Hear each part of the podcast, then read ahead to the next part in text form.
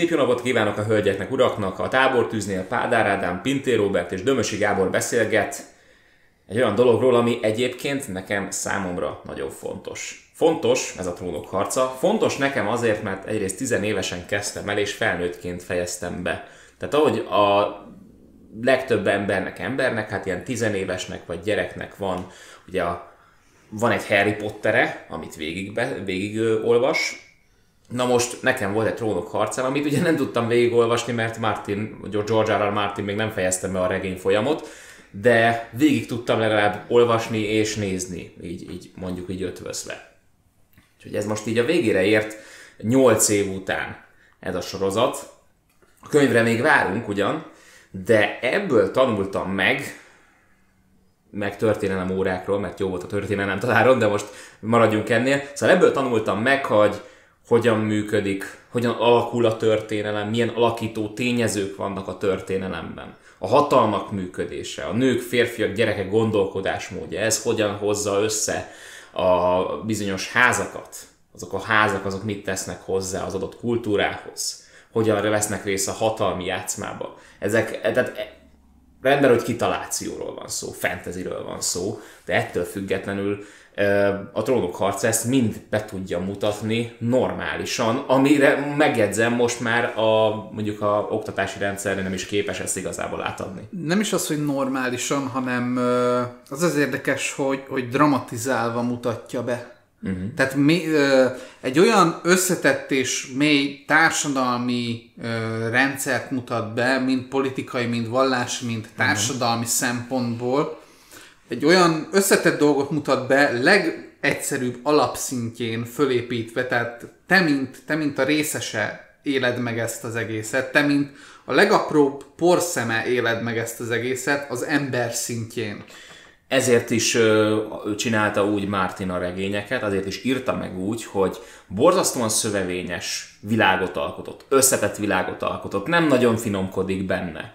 Tehát a, a, annak a gyakorlatilag a regénye, a regény az úgy nagyjából elég hamar megvan, valószínűleg a világépítés az, ami nagyon sokáig tart. Mert van valami, amit el akar mondani, de a, ahhoz egy akkora világot kell alkotnia, hogy ami, aminek mindennek ugye helyén kell lennie, hogy aztán végül már csak perspektívákat kell adnia, különböző karaktereken keresztül, amiken keresztül betekintést nyerünk a világna, világba és annak történéseibe. Az alapcselekménye valószínűleg nem akar túl bonyolult lenni, csak mivel egy olyan összetett világba van beépítve ez az egész, ezeknek mind-mind következményei, úgymond fodrozódásai vannak, vannak erre a világra, amit ahhoz, hogy, hogy a Martin meg tudja írni és be tudja fejezni ezt a könyvet, mind lényegében le kell szimulálnia magába és végig vinnie, hogy értsük, hogy mi történik.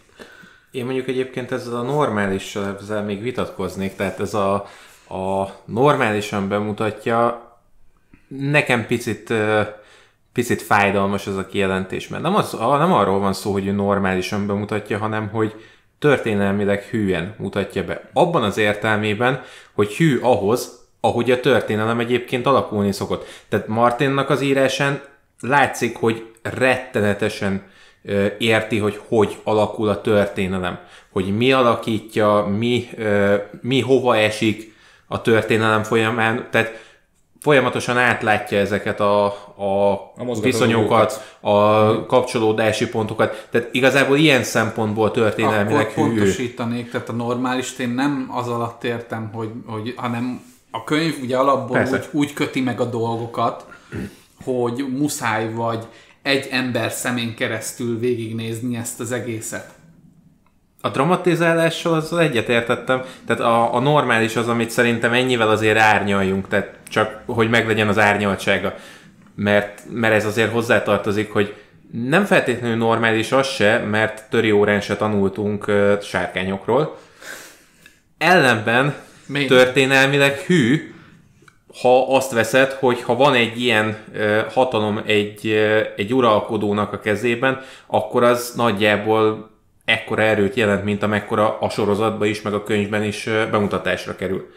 Tehát azért a, az évszámmagolás ehhez képest azért mennyire felületes. Hát, és, és itt azért az emberben egy kicsit úgy, úgy, úgy, úgy elkezd úgy benne egy folyamat megindulni, így a trónok harca, harcát, ahogy olvassa, vagy ahogy nézi, nézi a sorozatot, még az is, hogy megint beindul az a gondolatmenet, hogy úristen, én milyen felületesen látom a mi történelmünket. Erről akartam épp, ezt akartam épp én is felhozni, hogy, hogy egyébként nagyon-nagyon nehezen és lassan alakul ki itthon egy olyan úgymond ponyva, illetve szórakoztató mondjuk fantasy kultúra, vagy bármilyen szórakoztató jellegű dolog, ami kifejezetten a miénk.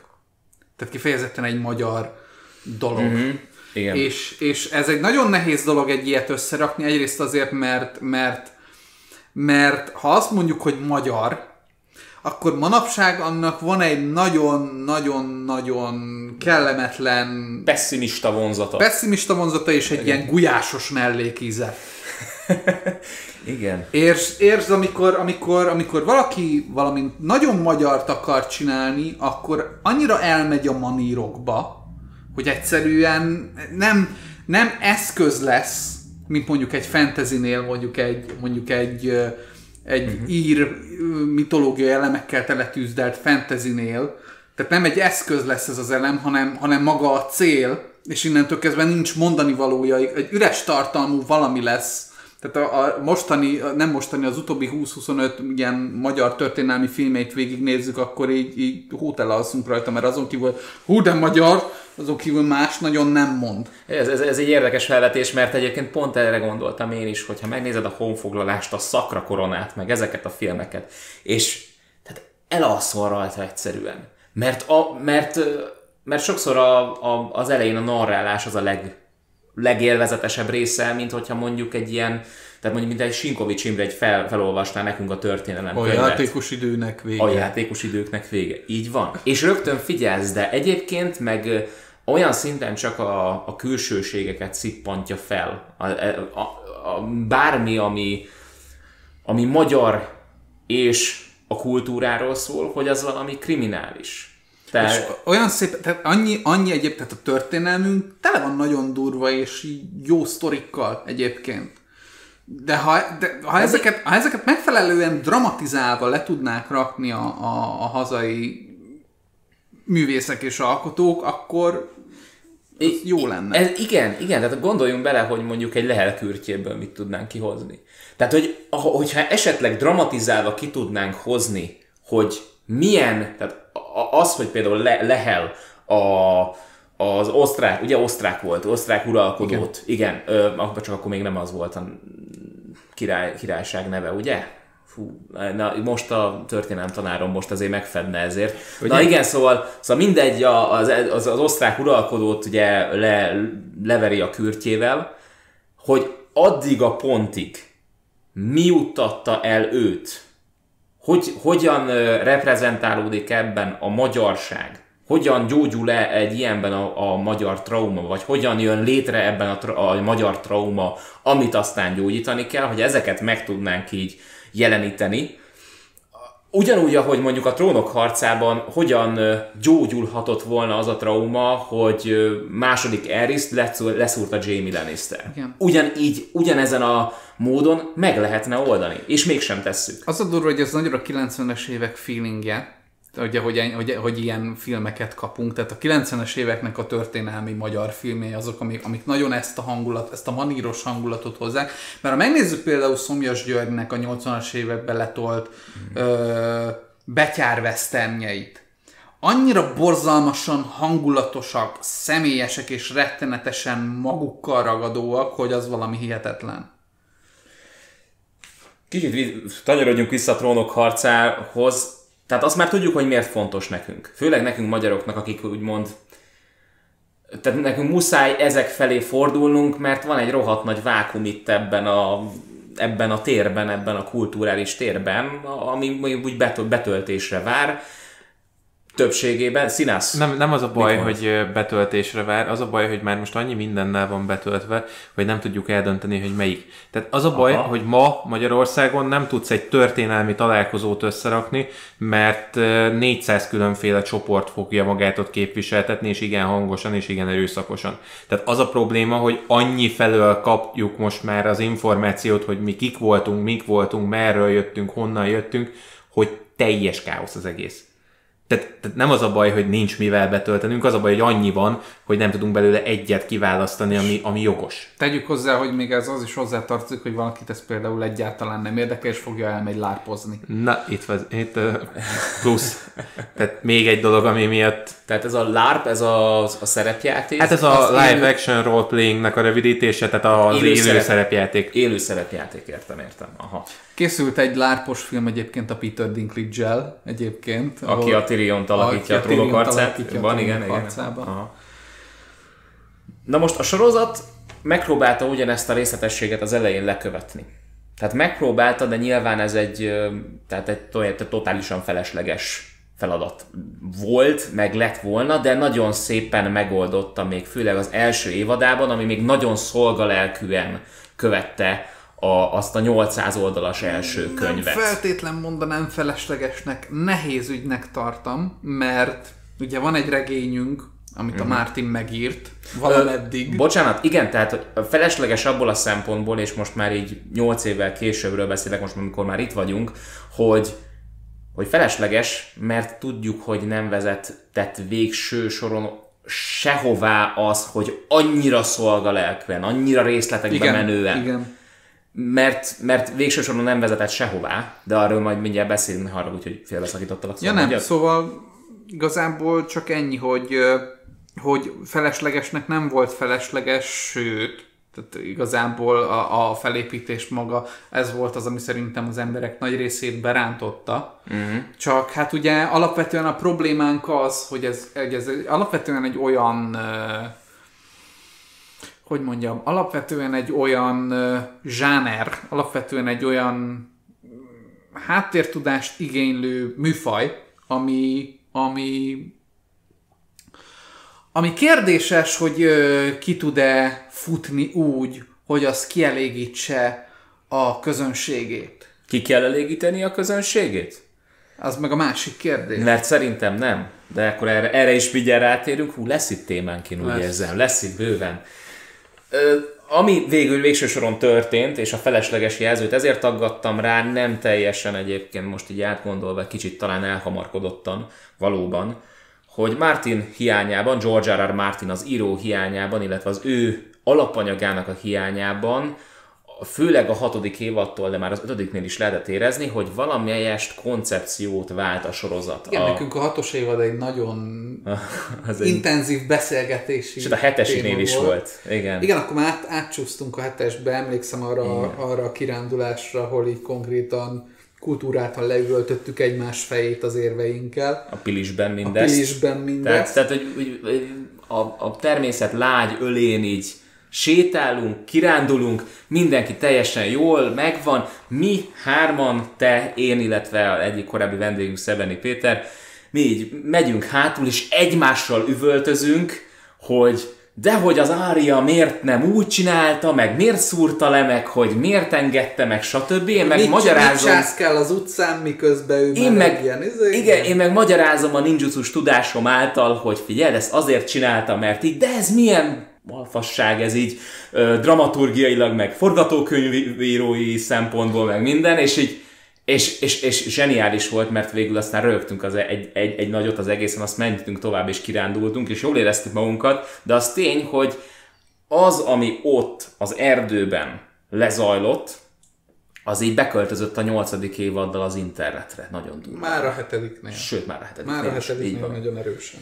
Mi, mi, nézzük gyorsan, hogy mi történt. Miben változott a sorozat? Megvan azért magam elmélete, aztán javítsatok ki, hogyha úgy érzitek, hogy tévedek. Tehát ott van George R. R. Martin, ipari mennyiségű időt öl egy regénybe. Tehát ilyen Abban nyolc- nagyon sokat változott, hogy a hetedik, nyolcadra már, nyolcadik évadra már nincs ott. Nincs ott. Tehát a 7.-8. évadról beszéltél, George R. R. Martin 7-8 évet dolgozik egy regényen. Ez úgy nagyjából ez az átlag. Hát az valami elképesztő. És most a legutolsó regényén is 8 évet, ami 1500 oldalas, ez a Winds of Winter, ami talán idén kijön, és azt mondja, hogy már befejezte, most már csak a kiadási pro, ö, körüli dolgok vannak, és aztán jön a, a hetedik könyv, a Dream of Spring, ami mi már, és ezt nem, most, most kössétek be az öletek, öveketeket, 3000 oldalas lesz. Nem viccelek, az öreg mondta, hogy 3000 oldalt szán a Dream of Springre. Tehát az, azzal már meg lehet ölni valakit, hogyha a kupán vágod vele. Szóval... Szerintem azzal már, már többféle gyilkolási módszert is végrehajthatsz. Ne, csak azért gondoljatok bele. Például így... halálra untak 3000 oldallal. Igen, igen. Tehát ez igen. már ilyen Silmarillok szintű. Igen, vagy gyűrűk ura függelék, vagy valami ilyesmi. Tehát... És, és az, hát Nagy, gondolj bele, hogy 3000 oldalt összerakni. 3000 oldalt összerakni úgy, hogy normálisan meg legyen csinálva, az még plusz 10 év. Mire az öreg befejezi, addigra 80 lesz, az azt, azt jelenti, hogy az addig leél az élete, az addig leélt élete felét, ő a trónok harcával élte le. Na jó. És, és akkor itt, itt jelezném, hogy egyrészt én ezért borzasztóan tudom tisztelni, és mert, mert tényleg ezzel a sorozattal élte le az életét. Másrészt pontosan ezért fogalmaztuk meg egyszer azt így egymás közt, hogy George R. R. Martin az, aki, aki ilyen kalandmester-szerűen mesél.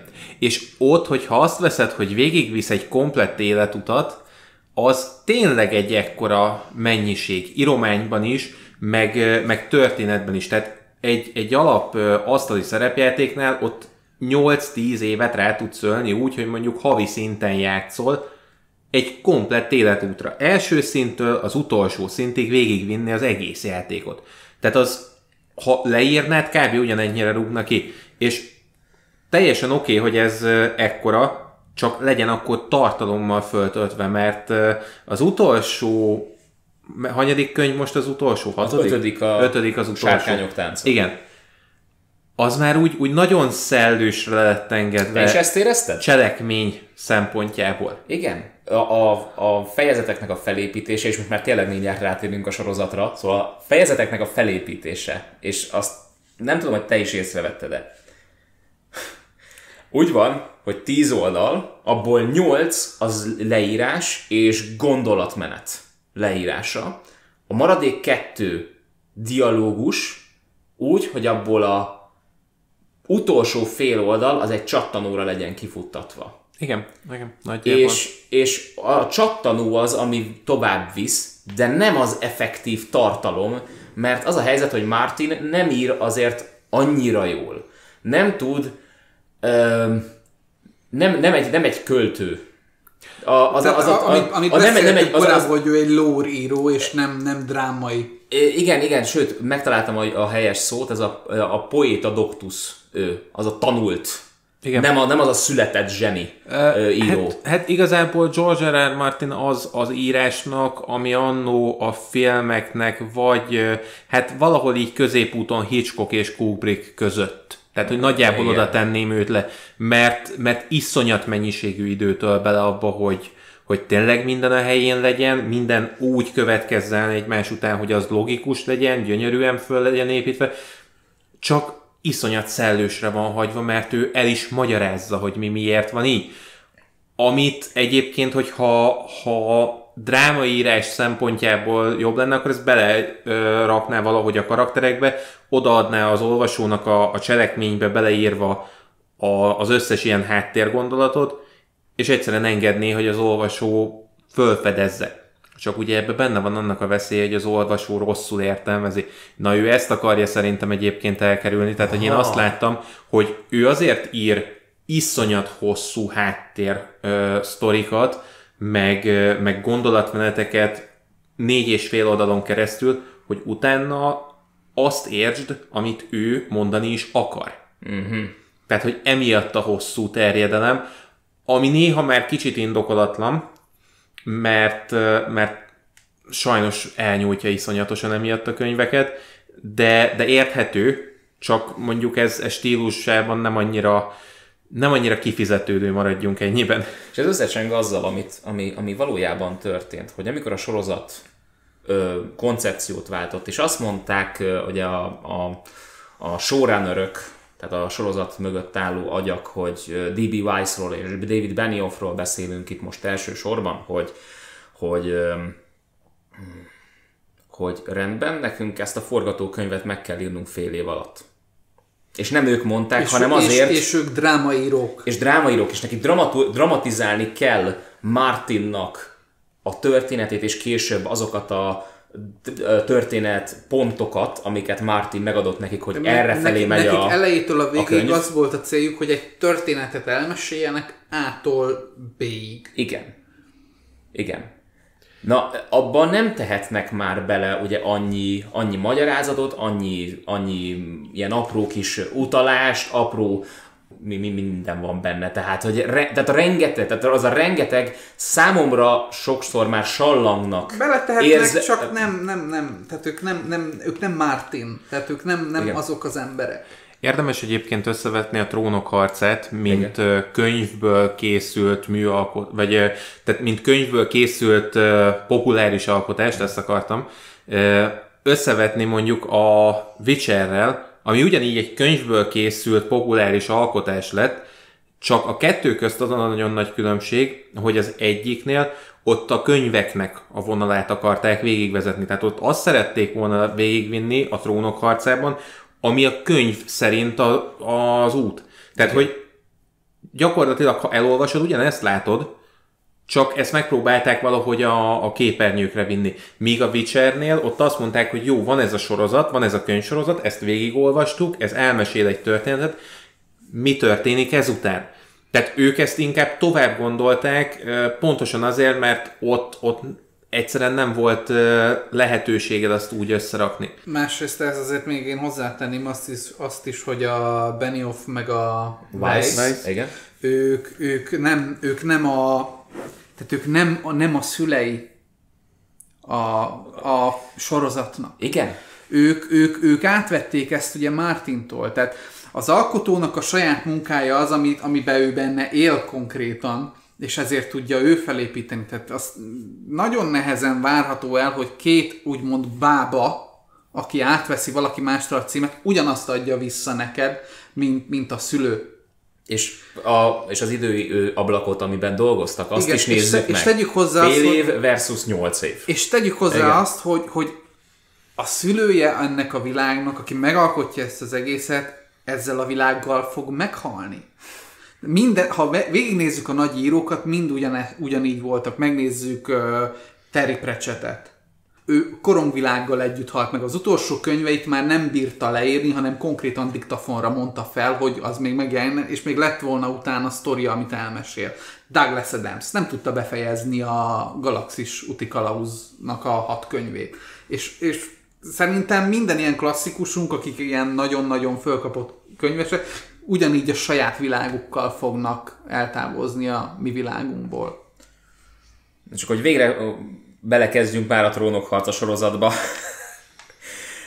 Kicsit, Le... kicsit olyanok vagyunk most, mint Martin. Mint Martin, igen, de kell ez a felvezetés azért, hogy azok, akik az ellentétes oldalról jönnek, már mint vélemény terén, mert mi azért, hogy hárman szerettük ezt a sorozatot egészen a végig, azt azért el tudjuk mondani, nem? Persze, de, egyébként, de egyébként ehhez a témához én majd, hogyha a sorozaton is végigmentünk, Akkor még hozzáfűznék valamit. Jó, jó. Csak először tényleg menjünk rajta végig, mert kell hozzá. Szóval pontosan ezért, mert én tisztában voltam ezzel, amit most megbeszéltünk, nekem az első négy évad és a maradék négy évad között, az ötödik, nyolcadik, tól és a nyolcadikig, nem érződött a megtekintések, megtekintésekor a, az, a, az a hatalmas váltás. Tehát mivel nem egy éles váltásról van szó, tehát ez, ezért nekem nem volt annyira furcsa, hogy ami az elején még részletekbe menő, nagyon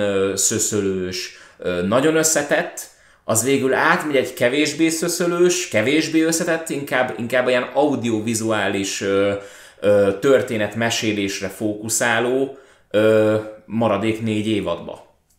És, és a, furcsa volt, amikor ott ugye a Pilisben kirándultunk, hogy ők mondják, hogy de ez már más, ez már nem ugyanaz, és mondom, mi, miről beszéltek? Hát trónok harca, mi, mi, Neke, mi az, nekem, ami van? Nekem nagyon erős és neked volt a váltás. Igen, neki, neke, neked elő, erős volt a váltás. Szeveni ö, Péter kollégámnak is erős volt Igen. a váltás. És én meg nem értettem, hogy mi a franc van. Mondom, rendben, de én észre sem vettem, hogy nekem így a receptoraim így a szövegről átvándoroltak így az audiovizuális ö, narratívára. Én, én, nekem ez teljesen természetes, akár egy sorozaton belül, egy filmen belül, tónusváltás, meg minden, az, az, az nálam ilyen automatikusan megy.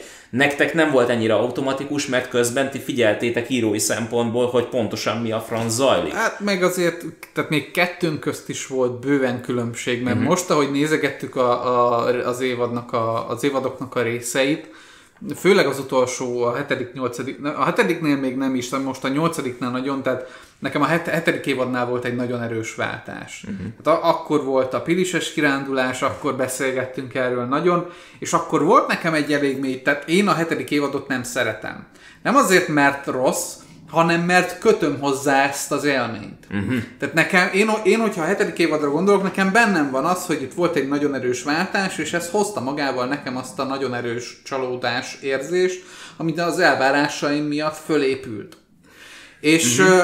de utána már, hogy tisztában voltam ezzel, tehát hogy jó, ez ilyen lesz, ez ezért ilyen, ez így úgy, utána már ezzel az elvárással ültem le a nyolcadik évad elé, és azzal már nem volt bajom.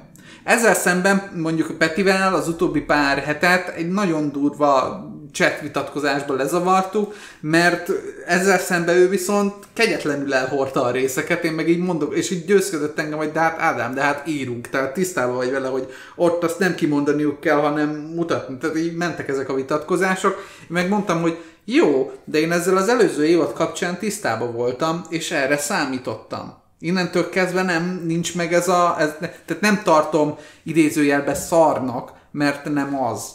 Tehát attól független, hogy gyengébb, nagyon durva az, hogy, hogy, a, hogy, a, hogy, a, hogy a rajongói kultúránk egyébként brutálisan ki van szolgálva a cégek által. Igen. Az alkotók, illetve a, a filmgyártó cégek Ö, által. Bele, bocsánat, hogy csak közbeszólok, tehát ha belegondolsz, akkor már nem, nem is az van, hogy van egy film, amit megnézünk, és annak örülünk, hanem most már van egy film, ami felé vezet egy út, és azután is van egy ilyen lecsengés periódusa, ami még így csöpögtetik az embereknek így a abrakot, mondjuk úgy. Igen. Mindig így a kis mézes madzagot így elhúzzák előttük, mert már mondjuk, ha sorozatról van szó, már az átvezet a másikba. És hát, tehát mondjuk úgy, te azt mondod, hogy ki vagyunk szolgálva, szerintem ki van nyalva a seggünk gyakorlatilag. Így van, gyakorlatilag, sőt, konkrétan ki van nyalva a seggünk. A mostani időszakban, tehát ebben a, ebben a jelenlegi úgymond idézőjelben korszakban, amiben vagyunk, rajongónak, geeknek, és, és ilyen valaminek a rajongójának lenni egy eszméletlen jó dolog mert olyan szinten ki vagyunk szolgálva, hogy az valami hihetetlen. És ezért fura az, amikor valami kevésbé jó, akkor az érzelmi reakciók olyan brutális szinten kilengenek, hogy az irreális. És erről lesz egy rövid adásunk hamarosan. Színász, te hogyan élted meg a, ezt a váltást? Tudom, hogy te nem, nem voltál mindig napra kész a sorozattal kapcsolatban, de te is érezted? Uh, hát hogy mondjam, ott éreztem, amikor, mert én az ötödik évadnak a végén letettem a sorozatot, mert úgy voltam bele, hogy nekem ez itt eleget mutatott, köszönöm szépen, én most ezt itt leteszem egy darabig, majd fölveszem valamikor. És ugye most megnéztem a hatodik, hetedik, nyolcadik évadot jóformán egyben, és igen, megvan neki ez a, az érzete, de főleg nekem amiatt jött uh, át, hogy az ötödik évad végén le tudtam tenni a sorozatot, és a hatodik évad elején föl tudtam úgy venni a fonalat, hogy mindenkiről tudtam, hogy kicsoda, hogy honnan jött, hogy honnan ismerem, pedig vagy négy évet hagytam ki a kettő között.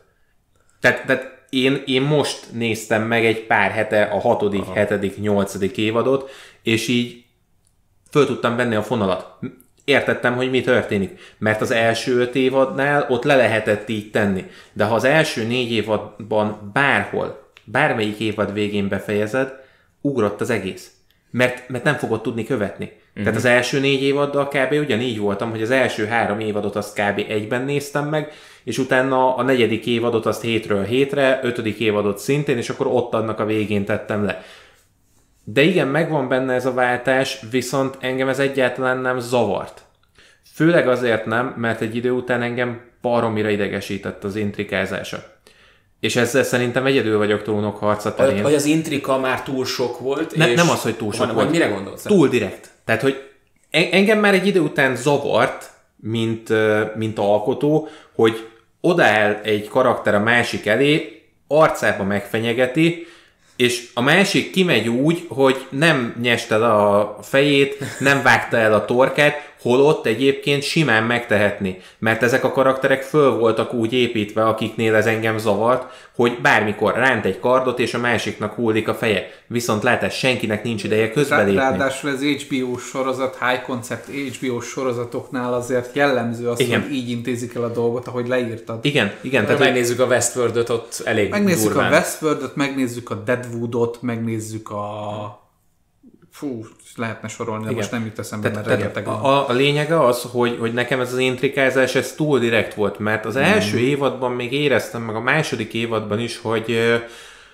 picit olyan bújtatottabb az egész. Tehát vannak pillanatok, amikor annyira bele merülsz a beszélgetésbe, hogy akkor, amikor a karakter kilép, és ő maga rájön arra, hogy most abban a teremben, abban a szobában, abban a kiskertben őt olyan szinten megfenyegették, hogy a következő négy évét azt iszonyat rettegésben fogja tölteni, de, de ez neked is akkor esik le, amikor a karakternek leesik, amikor kilépett arról a helyről, és látod az, arc, az arcán a felismerést, hogy úristen, mit kaptam.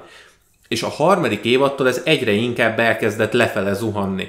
Mert, mert nem tudom, hogy ott, ott mi történt, valahogy így elengedték ezt a, a bújtatottságot az intrikából, és ott már engem kifejezetten fárasztott. Ott a negyedik és az ötödik évad az egy ilyen átmenet a trónok harca sorozatban.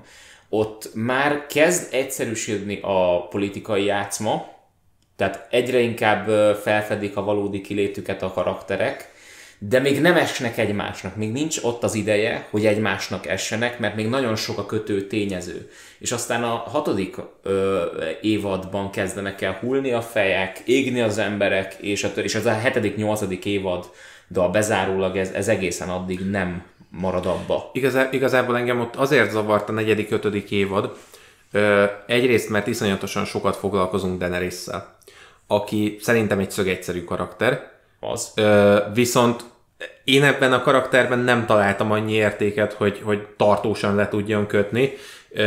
Végigvittük ezt a szálat, nagyon sok időt töltünk bele, majd mindezek után a hatodik évad igazából így, így nem nagyon lett kezdve semmi azzal, ami, az öt, ami a negyedik, ötödikben ha. elindult. Tehát ott hiába hintáztattuk meg az embereket, hogy, hogy ebből majd lesz valami, ennek lesz egy éve fölfele, nem nagyon történt belőle semmi. Egyszer csak Daenerys hazajött és szétvágott mindenkit a sárkányjal. Tehát... De ez pont ez a pont, és szerintem ez egy hatalmas hatalmas bújtatás, csúsztatás volt a, az alkotók részéről. Nem tudom, hogy Martin is így írja-e meg, mert ugye azt még nem tudjuk, hogy így írja-e meg, de tény, hogy a készítők részéről ez, ez tudatos döntés volt, tehát a történetből, főleg, hogy most már tudjuk, hogy mi lett a vége hogy valójában Tyrion oldotta meg Daenerysnek a krízist, amit végül ugye Daenerysnek úgymond már csak tüzet kellett oltania tűzzel, és de nem, de valójában tekintély uralmi szempontból oldotta meg. Az erősebb az, aki, aki megmondja, hogy mit, hogyan, er, merre, hány méter, neked van választásod, neked nincs választásod és ezzel de, szemben... De a karakter szempontjából teljesen reális szerintem, mert, az mert is. Őt, Igen. őt végig dogmák és, és eszmék alapján nevelték föl. Így van. Így van. Ezzel szemben, ami Westeroson várja, az két olyan dolog, ami, amivel ő hát nem nagyon szembesült. Az egyik a familiaritás, magyarul a család alapú rendek, a másik pedig a, a morális relativizmus amikor is nincsenek, nincsenek ideológiák, minden ember a maga szempontjából közelíti meg a játszmát, mondjuk úgy, és igazából nincsen semmilyen irányvonal, hogy e felé haladunk, hanem lavírozunk. Egyik, most, most egy kicsit ide, Kállai kettős, most egy kicsit másik oda, és azért lavírozunk, mert ez az ember, ez ilyen, te ezt elfogadod, rendben, de én meg ilyen vagyok, akkor hozzá így viszonyulok, Daenerys ez, ezt, ezt nem tudja e, egy ilyennel felvenni a, a, a küzdelmet maximum úgy, hogy Dracarys és füzet fúj. Tehát neki ez a, ez a szögenyenes karakter, így van. Ők, ő ideológia mentén megy, úgy, hogy ő megalkotja, megteremti a saját maga világát, ami viszont egy jó világ lesz. Na most hát ez, ez, ez két nagyon veszélyes. Ez az ideológiák mentén... Nem, nem, meg... nem, nem ő idomul a világhoz, hanem ő akarja idomítani a világot. Ahogy a sárkányait idomította. Ezt tegyük fel. Ahogy a sárkányok felett uralkodott egy borzasztóan egyébként erős és karizmatikus jellemmel. Tehát ő egy brutálisan erős női karakter, anélkül, hogy bármilyen feminista dolgot most ehhez hozzá fűznék. Hú, de marhára nem értek én ezzel egyet. De Jézus is Még azért futtassuk ki ezt később, az utolsó epizód kapcsán azért egy, egy másik szempontra, ebből a szempontból ő egy borzasztóan erős valaki. De okay. majd akkor ezt még várjuk meg, és szerintem egyet fogunk érteni a végén mert nem véletlenül megy szarrá a végén minden. Itt azért nagyon erősen hozzáépül a karakterhez, nem, ez nem feltétlen a személyiségből adódik, hanem itt lép be egy olyan dolog, amit úgy nevezünk, hogy személyi kultusz. Nem véletlenül volt vagy 20 fajta neve és titulusa. Fogok tudni ezzel vitatkozni. A, a marketing és a merchandising körülötte föl volt úgy építve, hogy, hogy, hogy eladta a terméket. eladta a terméket, ez jó, ez tetszik. Szóval ö, nézzük meg még gyorsan, aztán térjünk rá a nyolcadik évadra, de hát ez tényleg egy Martini bevezető lesz. Szóval nagyjából már felvázoltuk. Én úgy tudnám a fő témáját a trónok harcának, azt a fő témáját, ami át ível 8 évadon keresztül, azt úgy tudnám leírni, mint ez az ideológia alapú uralkodási mód, illetve a morális relativizmus ala, alapján való ilyen uralkodási módszer. Ez nagyjából Hát erre én, erre én úgy tudok leginkább tekinteni, mint mondjuk a nyugat és a kelet, ahogy ö, viszonyul egymáshoz. Egy Essos meg Westeros. Essos az ideológiák alapján működik többségében. Westeros inkább ez a morális ö, relativizmus. Illetve van másik, még egy másik tengelye, ami, ami nagyon jól kiegészíti, az észak és a dél. Az észak az sokkal, az sokkal inkább ott, ott na, sokkal jobban működik, pont a hideg hatására, a familiaritás, a család. És nem Vin Dieselesen TS-sel család, hanem hogy a család, Csalad, alapú, igen, a család alapú rend. Igaz, igazából az észak-dél ellentét, meg ez az észak-eszos ellentét, meg a dél-eszos ellentét, mert ez egy háromszög. Inkább ami háromszög, nincsen Ami, ami össze van Igen. rakva, ez, ez inkább egy háromszög, mert itt körbe mindenki utál mindenkit, és körbe mindenki szeret a másikban valamit folyamatosan.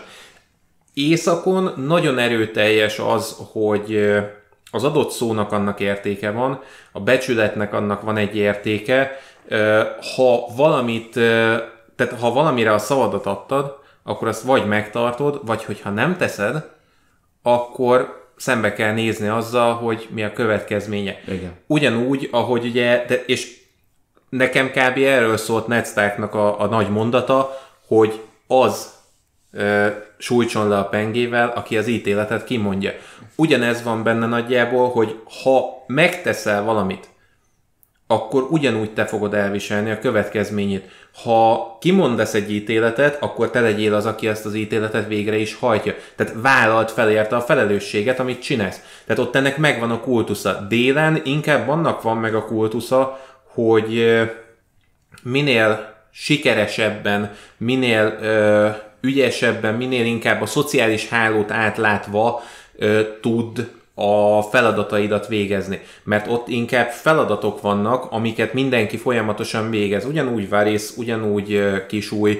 Tehát ezek a karakterek, ezek mind, mind rendelkeznek egy fontos feladattal, amit ezen a szociális hálón keresztül visznek. Mm-hmm. Ők rettenetesen átlátják az egészet, és éppen ezért, mert ők ezt átlátják, nincs akkora ö, nincs akkora erény a becsületességben náluk, mert nem, nem visz előrébb. Tehát abban a világban őket nem viszi előrébb. De az északiak meg pontosan ugyanezért nem látják át a szociális hálót. Igen. És ugye mindezek mellé, hogy itt megvan ez az ellentét, még ezek mellé jön ugye Essos felől a, a, az ideológia, ami meg ezzel a kettővel egyáltalán nem kompatibilis. Ehhez én azt tenném hozzá, hogy ugye ez, ezek, a, ezek az ideológiai, vallási, kulturális, társadalmi nézeteltérések, különbségek, ezek mind úgymond a, a, ennek a világnak a mazló piramisának a teteje. És amikor bejön északról ugye a, a, a zombi sereg, akkor ez elkezd, akkor a sorozat elkezd egy nagyon erős dekonstrukciót fölépíteni ebben, és lebontani azt, hogy ez mennyire nem lényeges mind abban az esetben, amikor a létszükségletünknek a teljes aljára, magára a létezésre ö, fejtjük vissza a Hú. dolgokat. Ez, ez erre én nem gondoltam, de amúgy mint piramis, mint háromszög egyébként ez tökéletesen még, még működik is így geometriailag is, igen. Igen. A, én, én egy kicsit másképp ö, ö, éltem meg úgymond ezt az egész ö, a falnak a leomlását, illetve, illetve a hordának a eljövetelét, mert, ö, mert, mert kezdjük ott, tehát a trónok harca azzal indul, hogy így a észak, észak betör, délre dél betör, északra dél betör, keletre kelet betör, a legvégén egyébként meg délre. Hát megy a nagy honfoglalás. Igen, megy a nagy honfoglalás, tehát kezdjük ott. Kisúj törrel akarja megölni Brent. Ami mekkora oltás most már így a nyolcadik évad végének ismeretében, hogy gyakorlatilag Kisúj így ráérzés alapján megpróbálja megölni azt, aki az egész káosz játszmáját így le tudja bontani azzal, hogy elfogadja, hogy rendben én leszek a királya végén. Tehát ez, ez, ez is egy hatalmas ötlet. Ups, spoiler. Igen, hát ez, ez most már így, így beszélünk, igen. A... Nyolc évadnyi trónok harcáról beszélünk, hát kizárt igen. dolog, hogy nem mondjuk el a spoilereket. Aztán ott van egy John Erin, akit ugye nem látunk soha, csak maximum szemfedővel ott a, a, a ravatalozóban, de de őt meg azért mérgezik meg, mert el akarta mondani az igazságot a Cersei-ékről. Tehát, hogy eleve ő meg elvek alapján és család, vagyis familiaritás alapján próbált ott működni, hát így nem, nem ért sokáig maradjunk annyiban. És, és ez az, ami így szépen a kanócot meggyújtja. Ugyanez ugye dél és, dél és kelet felől Robert megpróbálja megölni Daenerys-t ezzel kezdődik az egész. Tehát Daenerys igazából csak a hazáját akarja valahol megtalálni, még akkor is egyébként ez az első mondata, és ezért olyan szomorú a nyolcadik évados bukása, hogy a hazáját akarja megtalálni ott valahol a nagyvilágban, és ő neki olyan, de nincs benne semmilyen olyan hatalmas bosszúvágy, de ami végleg beindítja nálad ezt a folyamatot, és Drogónál is, az az, hogy megpróbálják megölni, miközben várandós. És az otthon egyébként ugye ott van, ahol szeretnek. E, igen. Vagy ahol, azt, vagy, vagy ahol megtalálod a megnyugvást, vagy abban a gondolatban, amiben megtalálod a megnyugvást. A, a szeretneket itt inkább Igen. úgy értem, hogy nem feltétlen a helyben találod meg az otthont. Erre, erre akkor most mondhatom, hogy Daenerys ezek szerint egész végig a sorozat alatt hajléktalan? Így van. Így van. Tehát Igen. Daenerysnek konkrétan, amennyire bot egyszerű a karakter, neki pontosan ez a drámája. Persze, persze. Igen. És aztán megy, és megy ez a nagy játszmázás, ez a jobb szó hiány magyar, angol, a gyönyörű angol kifejezéssel, az az össznépi clusterfuck, jobb szó hiány, mert nincs más, és észrevesszük, hogy észak felől jönnek a holtak, amit fal mögé rejtettünk, és ott, és ott jönne a túl, túloldalról, Essosról, a tengeren túlról, elég messziről, de azért nem annyira messziről, a ideológiák által ö, nagyon durván megvezetett ö, sárkány királynő. És két, két olyan dolog, amit az egyiket száműztük, másikat eltemettük, falak mögé rejtettük, de az attól függetlenül nem tűnt el. Az még ott van, csak most van egy nyarunk, amíg úgymond kielvezhetjük azt, hogy ők nincsenek itt. Legalábbis a morális relativizmusban leledző ember azt mondja, hogy jó, élvezzük ki. A sztávok azt mondják, hogy közeleg a tél, ők már készülnek. És mennyire, egyébként mennyire brutálisan modern kori áthallásos ez az egész, hogy a mi, a lényegében a mi kultúránknak a konfliktusa is benne van ebbe a távol-kelettel. Igen. Igen. Nem csak a távol-kelettel, de a távol-kelettel is, mert nagyon más a felfogás. Tehát ott sok, sokkal könnyebben alakul ki itt, a távol-keleten diktatúra. Itt nem is feltétlen Igen. érzem, nem is feltétlen értem ez alatt az ázsiai távol-keletet, hanem, hanem mondjuk a közel-keletet is tehát az, a... Ahogy a fanatizmus felszínre tör. Van, Aha, van. értem. Igen, igen, igen, igen. igen. Ö, én egyébként így az egész holt hordás dolgot már akkor is, és, és én ezen nem voltam meglepődve, amikor így elkezdték eként ö, ö, ekként ábrázolni a nyolcadik évadban, és mindenki ki volt tőle dőlve, hogy nincs itt valami nagy, nagy megfejtés, valami nagy misztikum, vagy valami, vagy bármi, hogy, hogy akkor majd ilyen csavarosan megoldják az egészet, ezt az egész holt konfliktust. Én, nem, ez teljesen egyértelmű Nekem volt, hogy nem volt baj, viszont sokan mondták, és majd most már végre rátérünk a nyolcadik évadra, hogy az egy, tehát én számomra a már a korai napokban is éreztem, hogy hú, itt valami nagyon komoly freudi elfolytás van, van a háttérben. Eleve a tűzzel és a jéggel. A jég az jön északról, a tűz pedig jön a, hát többségében már el van rejtve királyvár alatt. Tehát így el van ásva, és ráhúztunk egy város, de az majd robbanni fog, főleg, hogyha valaki jön egy sárkányjal, és így szépen felperzseli, akkor még gyönyörű vörös-zöld lángok lesznek belőle. És mindenki... Megérkezik az eszos gyufaárus Gyufaárus Jó van, hajléktalan eszoszi gyufaárus lány. jó komolyan mondom. Színász majdnem kiköpte a sört is, jó van. Rá a laptopra, ami 300 ezer forint. Na, szóval, ö, most, hogy megvolt ez a felvezetés, lesz, van nekünk egy nyolcadik évadunk, amivel végre már foglalkozni kéne. A nyolcadik évad véleményem szerint azért ez egyik oka, amiért nagyon durván megkapta ezt az ekézést, az az, hogy, hogy már annyira nem karakterfejlődésekről szól az már.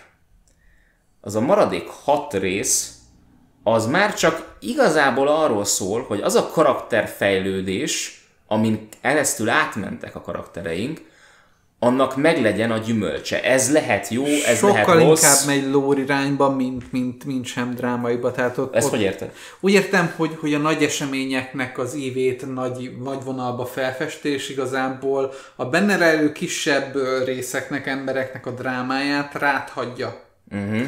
Tehát fölvázolja nagyon aprócska vonásokkal mondjuk Daenerysnek is a drámáját, fölvázolja Johnnak is a drámáját, fölvázolja Tyrionnak is a drámáját, de azokat csak, tehát azokat nem részeken keresztül hosszú ideig kapod meg, hanem egy-egy jelenetben fölhúzva. Tehát sokkal inkább sűrít, és egy sokkal inkább ö, elnagyoltabb ö, ecsettel festi meg azt a képet, amit kapsz, és egy kicsit jobban ráthagyja, hogy jó, ezt te majd kitöltöd, és ez uh-huh. történik itt nagy vonalakban. És ez az, amit szerintem az emberek már annyira nem szerettek tehát én, én úgy gondolom, hogy rengeteg ö, dolog van, és ezt főleg audiovizuális szempontból mondom, rengeteg olyan dolog van, amit úgymond össze kell neked raknod. Nincs kimondva, de össze kell neked raknod, hogy pontosan mi is, mi is történik. Tehát, hogy mi mi miatt történik. Tehát gondolok például az ilyen apróságokra, most csak egy példát hozok, a harmadik részben úgy van ábrázolva a holtak serege, hogy a nagy semmiből így, így közelít feléd a nagy semmi, és így onnan így, vum, így kizu, kizuhannak, így kizúdulnak rád gyakorlatilag. Az, az egész, az egész és... csata lényegében az ismeretlen és a halál iránti félelemnek a szimbolizmusából hmm. építkezik folyamatosan, vizuálisan. És nem, tudok, nem tudom felfogni azt épp észre, hogy az emberek akkor mit nem értenek Deninek a pálfordulásán idézőjelben. Most hatalmas idézőjeleket ö, formálok az ujjammal, amikor Veris kivégzésénél Drogon ugyanabból a semmiből, a sötétből emelkedik ki, és fújja le Veriszt. És én így raktam össze a trónok harcát. Mert nem lehet már ezt úgy összerakni, mint ahogy Martin rakta nekünk össze. Nem, Weiss és Benioff azt mondta, rendben, audiovizualitással ezt felfestjük neked relatíve nagy ecsetvonásokkal. És amikor elkezdesz az alapján ö, gondolkodni, én úgy érzem, hogy elkezd működni az évad. Volt nektek egy beszélgetésetek, amin én nem voltam itt, mert ugye akkor még nem láttam a Deresi csatát. Na most én láttam a Deresi csatát. És meghallgattad végül? Nem hallgattam még meg, pontosan ezért nem, mert amit most el fogok mondani, az vagy egybevág veletek, vagy nem. Maga a harmadik rész az a történetvezetés meg a, az írás szempontjából, hú, mennyi savat fogok én ezért kapni, ez egy mestermű. Ebből a szempontból. Viszont technikailag egy iszonyat mélypont. Ugyanis nem a sötét, amit egyébként nagyon sokan ekéznek, hogy úristen, mert sötét.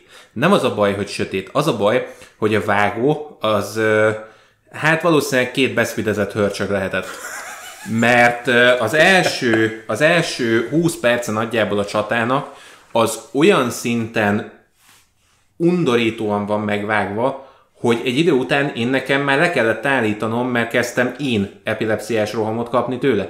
Ami ott probléma, majd mindezek után nagyon sokszor eljátszuk azt, hogy a sötétbe befordul a kamera és vágunk egyet, ami szép és jó, csak néha elveszi az egésznek az ívét. Tehát az a baj, hogy technikailag egy mélypont, viszont írásilag, történetvezetésileg meg egy mestermű, és ezért vagyok picit hadilában ezzel a résszel, mert imádom, amit zajlik benne, csak utálom nézni.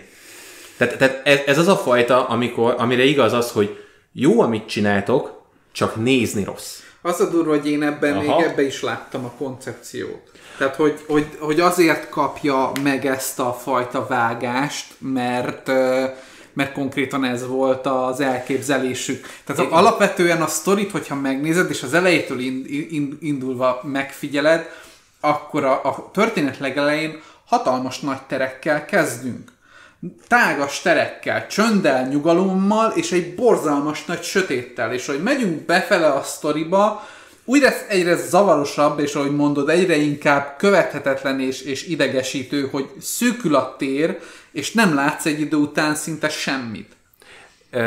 A koncepciót én is láttam benne, tehát, azért mondom, hogy koncepciója az van, csak az a baj, hogy ahogy ez össze lett rakva, sajnos nekem kivégezte a koncepciót. Hiába láttam mögötte, nekem ez megölte a koncepciónak nekem ez a, más, a diadalát. második nézésre jött elő. Tehát uh-huh. amikor először megnéztem, akkor annyira hype vonaton ültem, mint az őrült, hogy ó, igen, értem, tök jó, és ez tetszik, és így ettem. És amikor nem volt meg ez a felismerés élmény mögötte, hanem már tudtam, hogy mi lesz, másodszorra már így ugye elkezdtem elveszni a részletekben, hogy jó bakker, de most így konkrétan a szememmel nem bírom követni, hogy mi van. Igen. Igen, sokszor voltam én is benne. Tehát, hogy ahogy megérkezik ott a holdsereg, és ugye az első falangcba így beleütközik, na ott egy percig nem tudtam, hogy mi a franc történik. Tehát amíg nem tört, meg nem történik az, hogy Daenerys megér, meg John megérkezik a két sárkányjal, és ott felszántja szépen a, a, a, a, a deresi rétet, a holtakkal együtt, addig én se tudtam, hogy mi a franc történik. De úgy kalapált a szívem, és nem csak első alkalommal, hanem minden alkalommal, mert ugye közben meg rápakolt a Ramin Javadi a lüktető zenét, ugye, és onnantól kezdve ugye én, én így be voltam zárva. Ö, szóval, szóval ez a... Amikor én... másfél percig a zene konkrétan csak szívdobogás. Igen. Igen.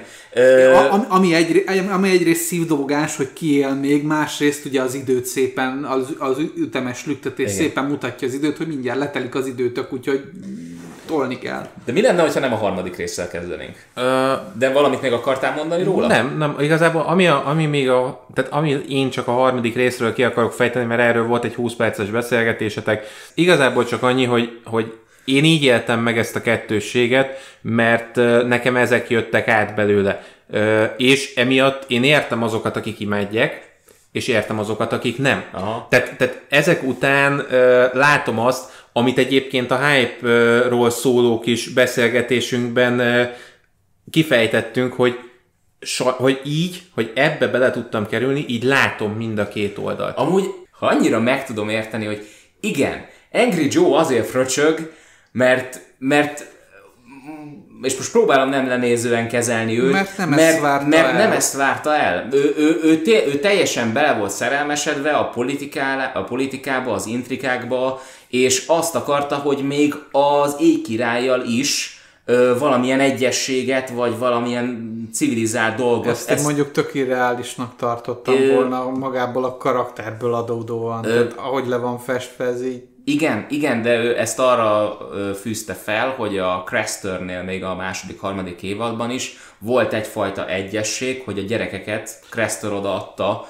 a fiú gyerekeket az éjkirálynak. Én nem, nem éltem meg azt egyességnek. Én sem. Én egy ösztönös dolognak éltem meg azt. És, és innentől kezdve számomra az éjkirálynak a karaktere egy zsigeri ösztöni ö, erő volt, és egy olyan dolog, amivel, amivel nem kötsz egyességet, maximum ö, időt nyersz. Ki, időt nyersz, és egy. kiszolgálod az éjségét. Igen, mert amúgy a... Tehát az nem egyesség volt az ott, nem? Az, az ott az volt, hogy ő konkrétan meghunyászkodott előtte, és magának időt nyert azzal, hogy másokat konkrétan föláldozott. A másoknak. Igen. Kezdjük akkor az elején. Első jelenet. Már rögtön az első, tehát én ott, ott éreztem, hogy ah igen, ezt, ezt már most eltaláltátok, srácok.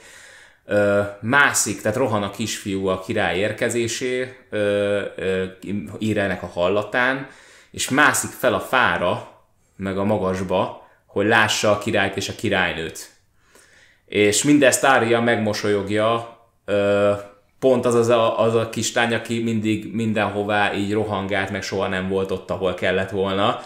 Ö, nagyon jól bemutatja, hogy, és a, a, azt is, amit már mondtam az előbb, hogy úgymond a karaktereink felnőttek, eljutottak már oda, összegyűjtötték mindent, amit tudtak, na most próbára tétetik ez a minden, amit összegyűjtöttek. Az, el, az első két rész lényegében egy marha nagy lamentálás a, a sorozatnak saját magára visszanézve, hogy honnan indult, mi történt vele és hová jutott, illetve a maga, maga az a hangulatépítés, amivel fel akarták építeni azt, hogy, hogy, hogy tétje legyen annak a harmadik résznek. Igen. Igen. Ennek a legjobb eszköze az volt, amikor a másodikban Podrick elkezdett énekelni főleg, ami amire kaptunk még egy montást is, ahogyan a, azok a karakterek, akik egyébként úgymond még pár évaddal ezelőtt ugye ő nagy ellenségek voltak, vagy éppen fasírban voltak, azok hirtelen egy, egy, egy asztalnál lesznek, az, a az, rész... az, egy, az egyik, aki nem is számított arra, hogy valaha lovaggá lesz ütve, lovaggá ütik, hirtelen elkezdett, tehát a, a halál hatására, a közelgő halálnak a hatására hirtelen Westeros elkezdett egy ilyen kis helyen működni, mint kultúra és civilizáció, ahelyett, hogy egymást ölték volna évtizedeken keresztül. Imádom egyébként ezt az első két részt. Mind a két rész jó abban, hogy fölismertesse az emberrel, és egyébként ezt viszont nagyon utáltam a, a hatodik, hetedik évadban, mert ott nagyon arra mentek ki, hogy igen, ez a tűz és jég dala, és ezt a szádba rágja. Viszont itt az első két rész annyira szépen, finoman mutatja be, személyes, hogy mi is a tűz, és mi a jég. Tehát, hogy, hogy gyakorlatilag ezekkel már találkoztál, csak akkor mondjuk a, a régi vagy az új istenek voltak, meg a halál istene, amivel, vagy amit Bravosból elhozott, hogy hívták a Riának a mesterét? Jack and Hakan. Nem, nem, az előzőt. A, a Sirio Forel. Az. Igen. És tehát, hogy, hogy ő volt az, aki megtanította, hogy mit mondunk a halálistenének? Nem ma. Nem ma. És ez a csúnya, hogy ezt következetesen végig hozzák itt. És a nyolc két, évadon keresztül. Nyolc évadon keresztül, és a két év, vagy a két év, a két rész, az kompletten fölfesti, hogy végül is mi ez a kettő hogy az élettel és a halállal játszunk itt, amikor ezekhez az istenekhez imádkozunk, amikor feláldozunk nekik gyerekeket, hogy azzal gyarapítsák a saját uh, seregüket, vagy amikor feláldozunk nekik uh, oltáron kislányokat, hogy a mi életünket meghosszabbítsa.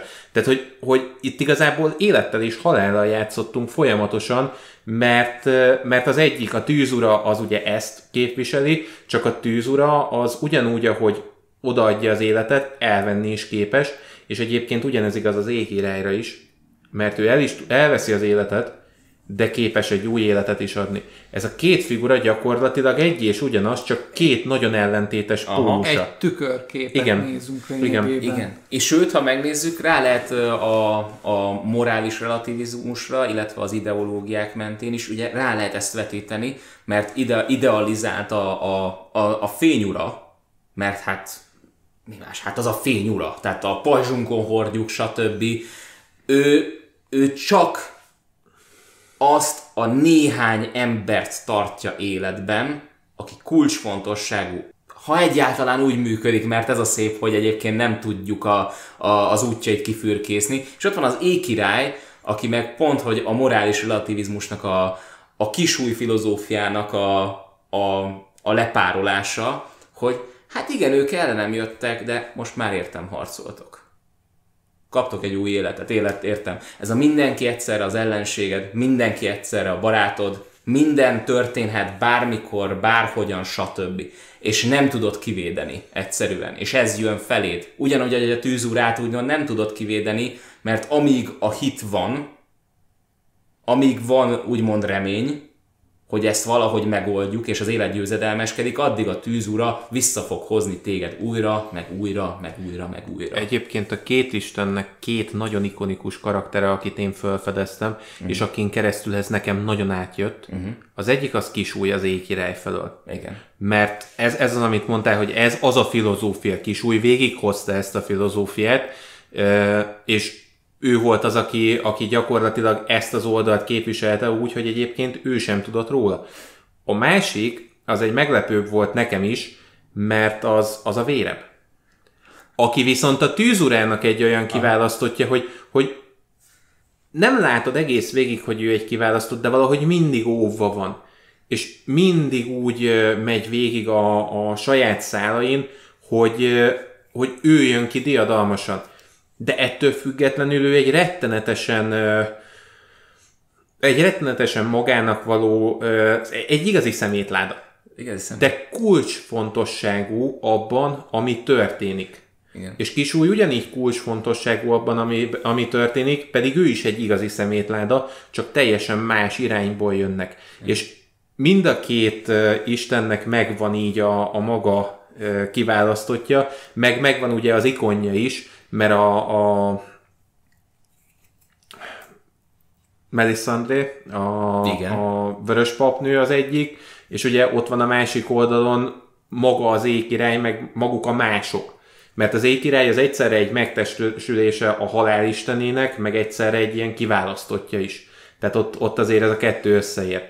Igen. És milyen furcsa, hogyha megnézzük, hogy az ötödik részben miben fut ki a Clegane Bowl, amit, ahogy te mondtál, olyan bölcsen Pádi, hogy a vérebb magával rántja a, a testvérét a tűzbe. A tűzbe, aki viszont gyakorlatilag egy, egy ilyen, oh, ilyen garázsprojekt, ilyen pincében kotyvasztott Volker, aki már nem csinál semmit, csak így ott van a királynő mellett, és így mindent összezúz, ami Prototípus. A... Igen, és a vicc az, hogy milyen furcsa, amint szembe kerül a, a vérebbel, már nem tud neki Cersei se senki parancsolni, mert így megy egymásnak a kettő. Igen, mert ugye ott is az élet és a halál találkozik. Tehát az, aki, aki végigélt egy ilyen életet azzal, hogy ő neki egy bosszú van a szívében, és a másik, aki meghalt, és azóta ö, Várja. várja ennek a végét. Tehát ott ugyanígy ez az élet és halál ellentét, ez megvan megint. Egyébként ez, ez végig egy erős motivum a, a, az egész sorozatnak. De egyébként amit akartam mondani, hogy az első két rész az ezt azért hozza nagyon jól, mert minden karakteren végigvezet ilyen pár perceken keresztül. És ugye ez az, amit Pádi is mondott, hogy itt már nem kapod meg hosszan, egy-két részen keresztül elmesélve a karakternek a történetét, hanem tényleg csak percekben.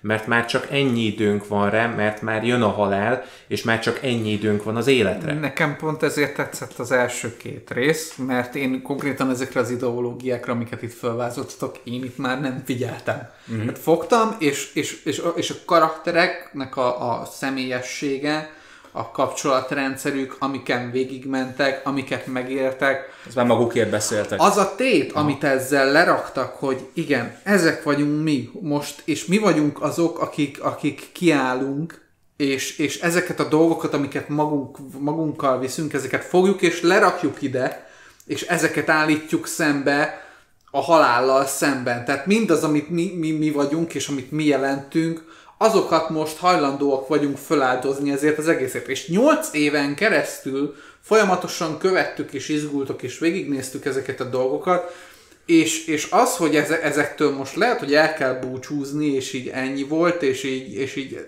egy konkrétan semmit jelent ennek a, ennek a halhatatlan, megállíthatatlan Istennek a szemében, ez valami rettenetesen ijesztő és elkeserítő dolog.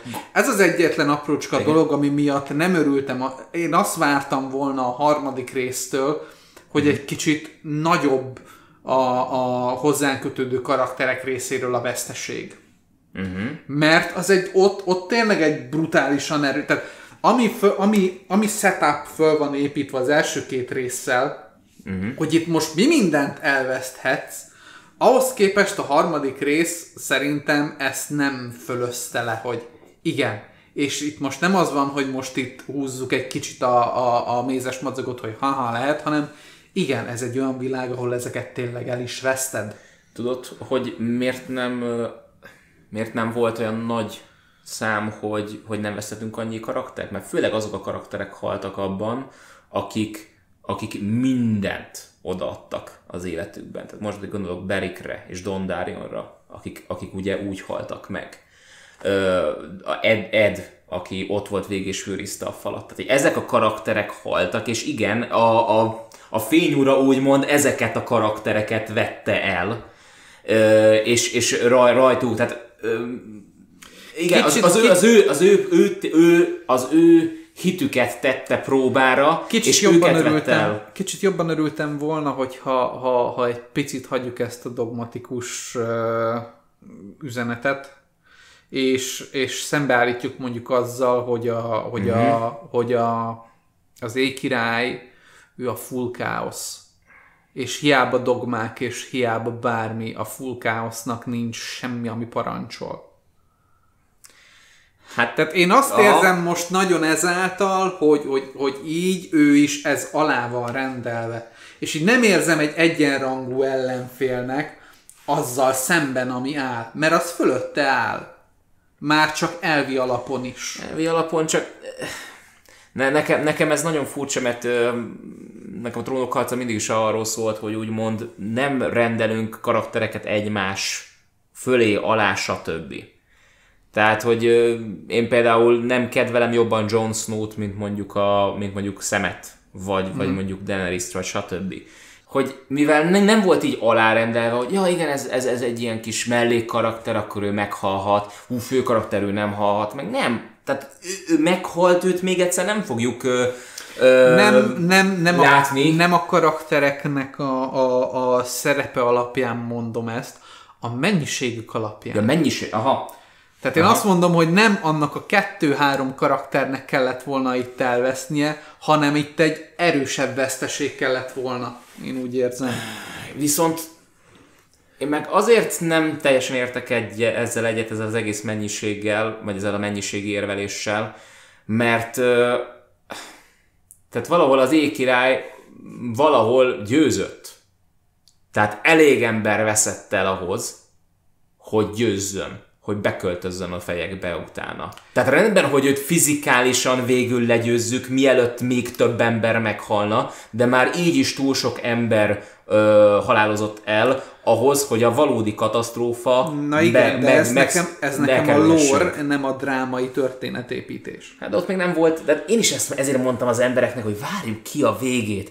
Ezután még jó nagy szopás lesz. Nem cersei kell félni. Nem tőle kell félni. Nem tudtam, hogy hogyan fog pontosan kifutni. De ezt mindenkinek mondtam, hogy miért, mindig kérdezték tőlem, hogy miért kell, hogy most izguljunk. Hát, hogyha ilyen könnyen kinyírták én, az éjkirályt, Én függetlenül akkor... izgultam még utána. Tehát, hogy igen. most ezután mi lesz? Mert, mert tehát annyira nyitva maradt ezután a kérdés, hogy jó, és akkor innen hogyan tovább, Igen. hogy arra azért kíváncsi voltam. És itt, és itt tényleg az történt, és most egyébként még egy ilyen evilági referencia, hogy, hogy ugyanúgy, ahogy a, az első világháború, amit egyébként nagy háborúnak hívtak annak idején, és ezt is nagy háborúnak hívták, beköltözött az emberek fejébe. Beköltöztek a, beköltözött a mi második világháború az emberek fejébe. Mi mindig azt a traumát dolgozzuk, tehát hogy nem is vagyunk benne túl jók, ahhoz képest, hogy milyen jókorban élünk. És, és ugyanez itt lemegy, csak fantasy köntösben és egy kicsit úgy jobban kimont, kibontva a fantasy által ugye az ideológiai folyamatokat, de ugyanez. Nyilván utána érezni a billenést nagyon erősen. Tehát ez... És ennek, és ennek Daenerys úgymond a, a legnagyobb ilyen indikátora. Igazából, amit én ezzel kapcsolatban észrevettem, hogy valóban megvan ez az alá-fölé rendeltség, tehát hogy picit a halál az életnek alá, alá lett rendelve. Tehát, hogy megvan ez, ez a, a tűzura ékirály között ez a, az egy lépcsőfoknyi különbség.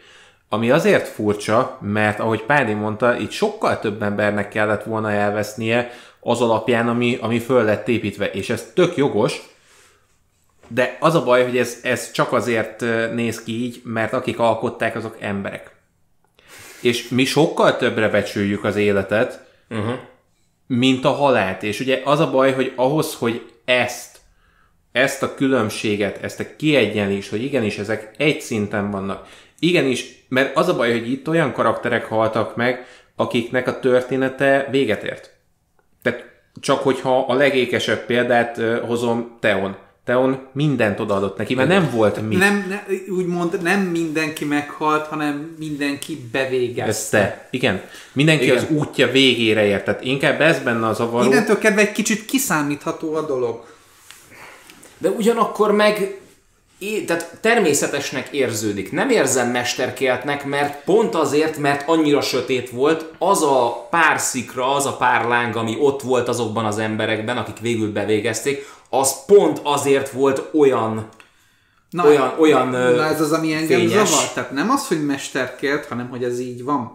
Tehát ahhoz, hogy... Tehát, nem, nem szabadna embernek lennünk ahhoz, hogy ezt jól úgymond megírjuk tényleg úgy, ahogy... Ha, ahogy, ha, egy, ha, egy ilyen, ha egy ilyen magasságú alkotást akarsz összehozni, ahhoz el kell távolodnod az emberségettől. Aha. Muszáj vagy, mert különben nem tudsz egy történetet hitelesen átadni. Aha. Tehát de elveszti picit a hitelét, és ez jogos, de, de mondom, tehát ez, ez abból ered, hogy emberek vagyunk, illetve akik alkották, nem tudnak eltávolodni a saját emberségüktől ennyire. Ez, ez benne van a pakliban, tehát ez így kellett, hogy történjen, de, de jogos Pádinak az észrevétele ezzel mm-hmm. kapcsolatban. Tehát mind a két oldalnak megint csak igaza van. Igazából a, a nyolcadik évad az azért egy nehéz téma, mert minden oldalnak igaza van. Egy kicsit erősebb lenne, a, én azt éreztem, hogy egy kicsit erősebb lenne a feszültség, és a, és a kiszámíthatatlanságát a dolgoknak egy kicsit jobban feltolná az, ha, ha mondjuk olyan karakterek hullanak el, akiknek nem sorszerű az, hogy ott meg kell Aha, halniuk. És akkor a káosz sokkal inkább És akkor a káosz egy sokkal Aha. inkább erősebb és félelmetesebb uh-huh. dolog, és, és egyenrangúbb onnantól kezdve a, az éjkirály a fényurával. Uh-huh. Mert, mert, mert, a, mert a két úgymond nézőpont, a két eszme, a két erő lényegében egy egyenrangú dolog, ami, ami ütközik egymással. Mert az ég, égkirálynak a nézőpontja az, hogy minden el van rendelve, és azok a karakterek, akik meghaltak, azoknak ott kellett meghalniuk, mert az égkirály szerint ugye ez így volt elrendelve. Viszont, vagy a, a, a fény, fényúra szerint ez így volt elrendelve. Viszont az égkirály meg a tökéletes káosz. Tehát ha ő az ő saját pontját, hogy nem ez nincs így, azt le tudja ott abba a részbe tenni és kijelenteni, nem szavakkal, egyszerűen tettekkel, akkor onnantól kezdve egy olyan erős ellenfélő, akinek, akitől így aki nem érzed azt, hogy, hogy kicsit kevesebb a, a, a, a másik féltől. I- igen, értem. Én valahogy... Aha.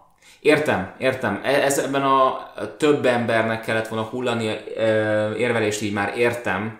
Csak ez számomra úgymond ezt ellensúlyozza az, ami az évad második felében történik. A, a, mert ott viszont kőkeményen megjelenik a káosz. Ott nagyon durván beköltözik a fejekbe, és, és ö, innentől kezdve, tehát úgymond megöltük az ékirályt. Tényleg beszéljünk arról, hogy az ékirályt megöltük. Szerintem a... ott az égkirály megölés és az égkirály halála, tehát az, hogy, az, hogy, ő az, aki megbillenti a dolgot, szerintem neki sokkal inkább befolyásra is kellett volna ezáltal Daenerysre lennie. És így mondjuk lehet, hogy akik azt mondják a későbbi részekben, mm. én is egy kicsit kevésbé tudom átérezni azt, hogy Daenerys mi megy át, mert nagyon gyorsan föl van festve abban a három részben, és nincs idő az, hogy megrágjam, megemészem. Ha mondjuk ezt kötjük valamilyen szinten az királyhoz, akkor már van egy olyan kapcsolódási pontunk, hogy ő általa is megindul ez a borulás. De nem csak Daenerys miatt áll, tehát nem csak Daenerys miatt borul az egész. Tehát ő úgymond, ő az, akinek a kezébe adják a hatalmat. Nyilván, hogy ott, de, de alapvetően ott rontják el, hogy Daenerys kezébe a, engedik egy, a hatalmat. Egyáltalán nem, nem ő általa borul meg a dolog, hanem mindenki, mindenki más által, aki körülötte ebbe a helyzetbe kényszerítik. Igen, de pontosan ezért, amit mondtam, beköltözött az ég királya fejekbe. Hiába ölték meg őt. Szóval például, ha megnézzük Jamie-nek a karakterét, megnézzük Daenerysnek a karakterét, a káosz, ami be, belé költözött, az az, az a tény, hogy szembeszálltak a halállal, mindent feláldoztak, betartották az esküjüket, amit ígértek. És ezért mégis nem kapnak úgymond semmit. Tehát ugyanúgy De- Daenerys nem fogadják el ö, sehol sem, Jamie ugyanolyan nyugtalan, nem tud mit kezdeni ezzel a, ezzel a kialakult helyzettel, mert őt még mindig a másik esküje Cersei felé őt kötelezi. Én ezt jobban érezném akkor, hogyha ha nem, tehát hogyha a történet mesélésben lenne egy váltás.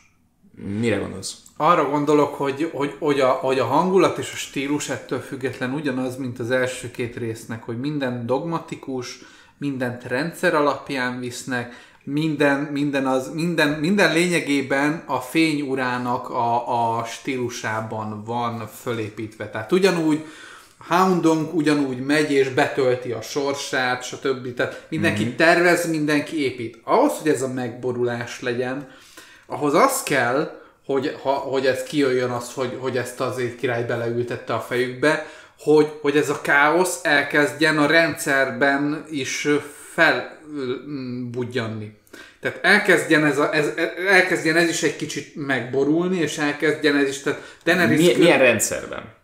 Tehát a, a Daenerys körül történő dolgok azért történnek, mert így kell történniük. És ez a sztoriban nagyon erősen lejön, hogy, hogy sajnos ennek meg kellett történnie, mert ők így döntöttek, és ezek a dolgok így kellett, hogy történjenek, és neki el kellett jutni erre a pontra.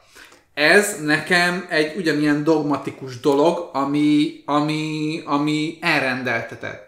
Ahhoz, hogy, a, hogy, hogy, ez, hogy ez amit, amit el akart érni a, az ékirály, ez működjön, innentől kezdve szerintem egy váltásnak kellett volna lenni a sztoriba, olyan szempontból egy, egy sokkal innentől kezdve a karaktereknek kevésbé kellene ö,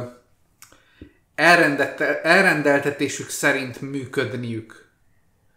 És egy kicsit a rendszerüknek megborulniuk inkább, és egy kicsit jobban elveszniük hát, saját magukhoz képest. Ha csak megnézzük John-t, ha megnézzük Daenerys-t. Tehát, hogy azért... John mindig is egy elveszett karakter volt. E, rendben, tudom, voltak ilyen identitás problémái, de alapvetően azért az ékirálynak a legyőzése az egy nagyon komoly célt szolgáltatott neki. De pont azért, mert elveszik. Ez az egész, ez a cél.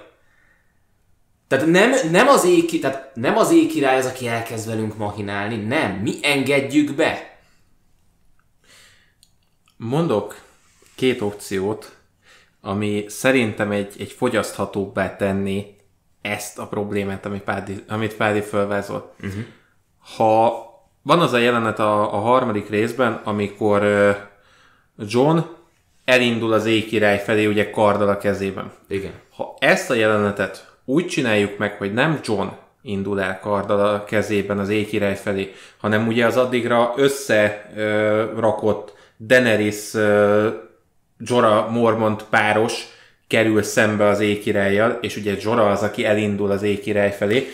Ez sokkal fogyaszthatóbbá tenni, mert ugye innentől ez egy személyes dolog és, És mondjuk Jorah nem abba hal meg, hogy védi a seregtől Daenerys-t, hanem az éjkirály öli meg Igen. Jorát. Tehát, hogy, tehát, hogy ez, ez, hogy ettől személyesebb lenne, hogy uh-huh. igen, beköltözött Daenerysnek a fejébe, mert így megvan az a kapcsolódási pont, ahol ez nem csak így az éteren keresztül átszivárgott a fejébe. Az a baj, hogy ezeket a koncepciókat nagyon nehezen tudják emberek földolgozni. Tehát jogos, amit mondasz, uh-huh. csak csak tudni kell, hogy, hogy ezt az emberek sokkal nehezebben fogadják be, mert a legtöbben nem tudnak ilyen szinten elvontan Tehát gondolkodni. Konkretizálni kellene Konkret. Igen, konkretizálni igen, kellett igen, volna. Igen, Így van. Igen. igen. Tehát ezért mondom azt, Aha. hogy ez az az évad nagy vonalakba festi fel, és, és több teret ad neked, hogy ezeket a dolgokat te összekösd.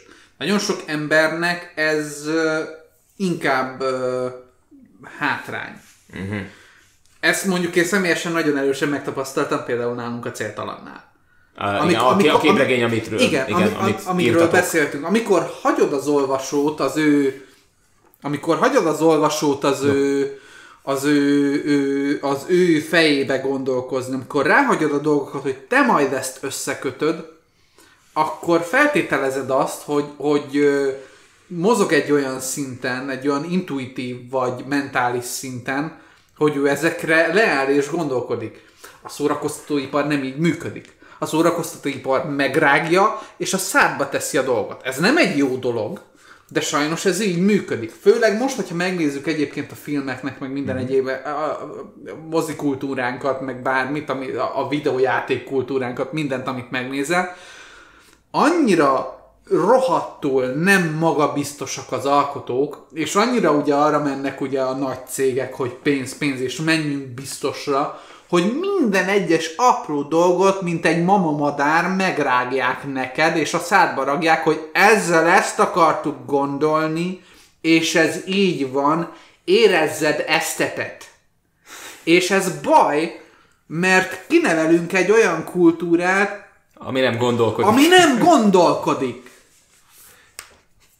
Igen, tehát, tehát innen, innen az, az a baj, hogy az hiányzik, hogy, hogy ez sajnos itt, itt megint csak ez bántó lesz nagyon sokaknak, de itt nem az alkotásból hiányzik valami, hanem belőlünk hiányzik valami. De az a baj, hogy mi erről nem tehetünk, viszont ettől még felelősei vagyunk. Igen. Tehát, tehát nem, nem a mi hibánk az, hogy, hogy nem látjuk át hogy konkretizálni kell már most nagyon sok mindent, mert nincs meg ez az elvont gondolkodás nagyon sok mindenkiben.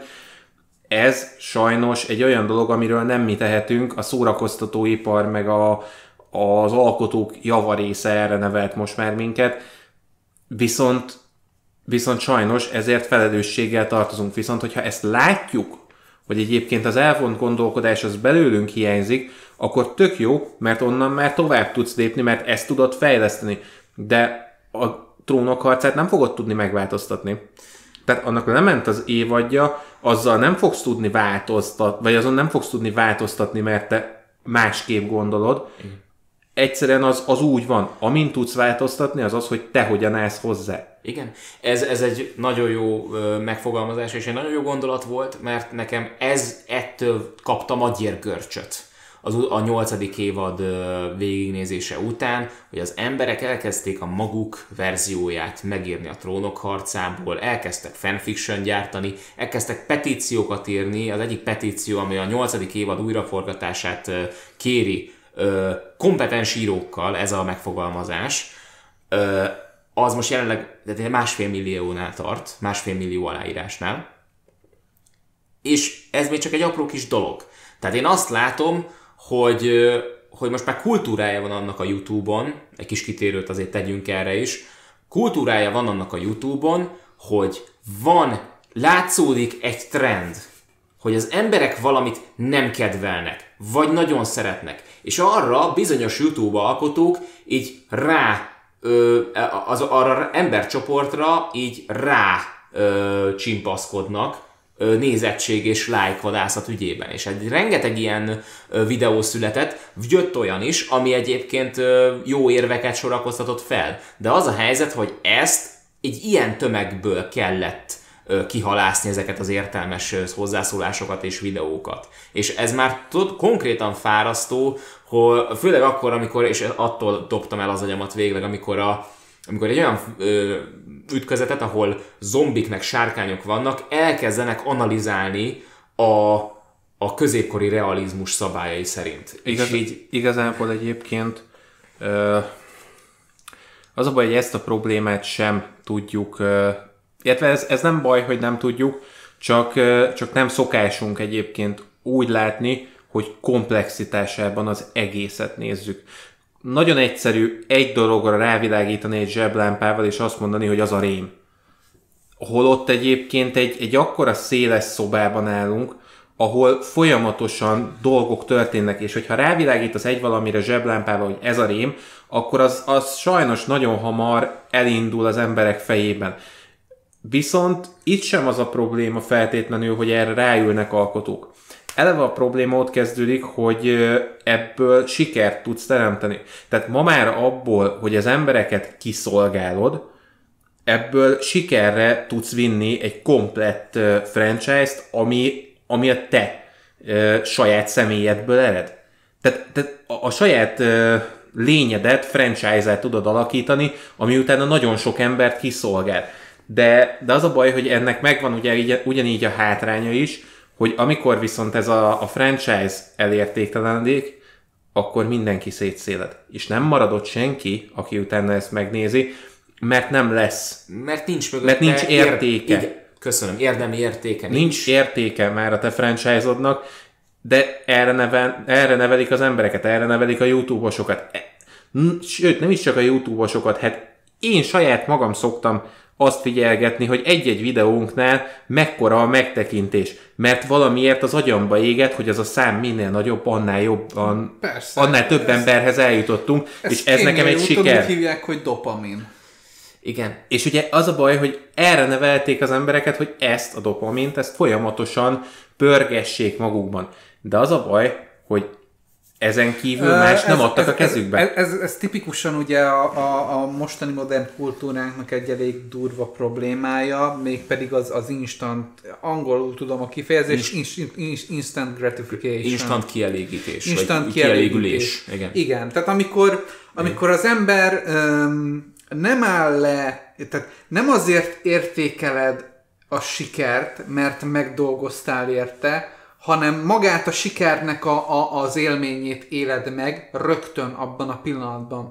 És, és ahhoz, hogy ehhez, ezen végig menj, és azt tényleg úgy tud értékelni, hogy az ne csak egy pillanatnyi ilyen dopamin föl túltengés legyen az agyadban, ahhoz, ahhoz végig kell menned azon az úton, amíg eléred ezt a sikert amíg megdolgozol érte, és, és ez egy hosszú és nehéz és egy lassú időszak. És egy türelem kell hozzá. És egy türelem sok. kell hozzá, mert onnantól kezdve lesz a dolognak értéke.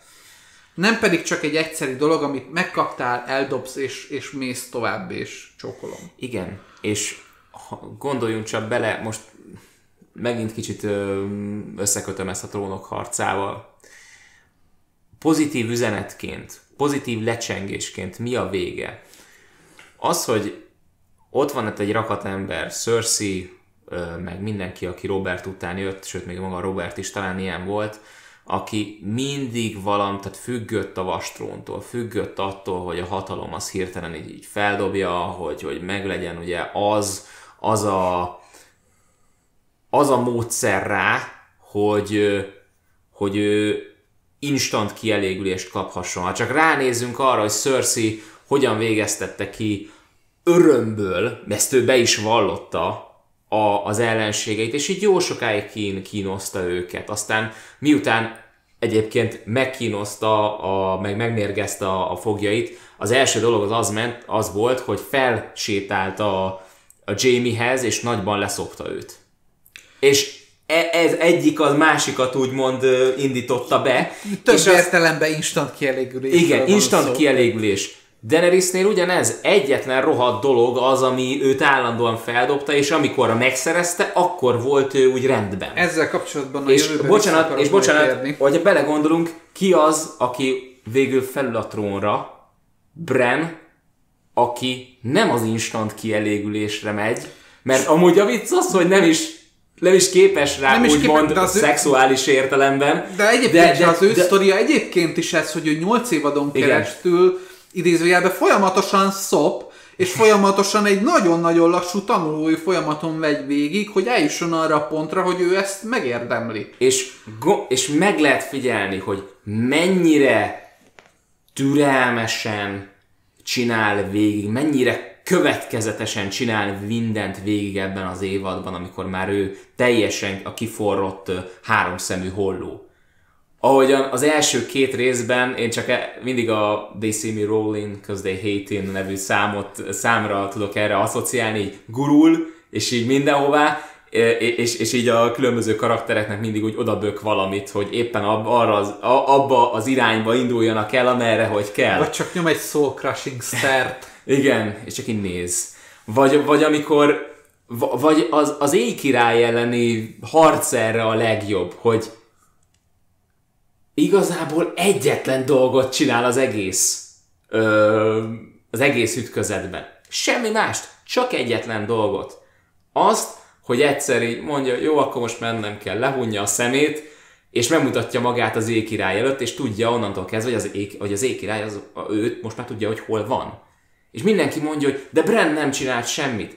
De csinált azt az egy dolgot, amit akkor éppen kellett csinálnia, mert tudta, hogy hol van a kritikus pont, ahol az éjkirálynak el kell indulnia felé.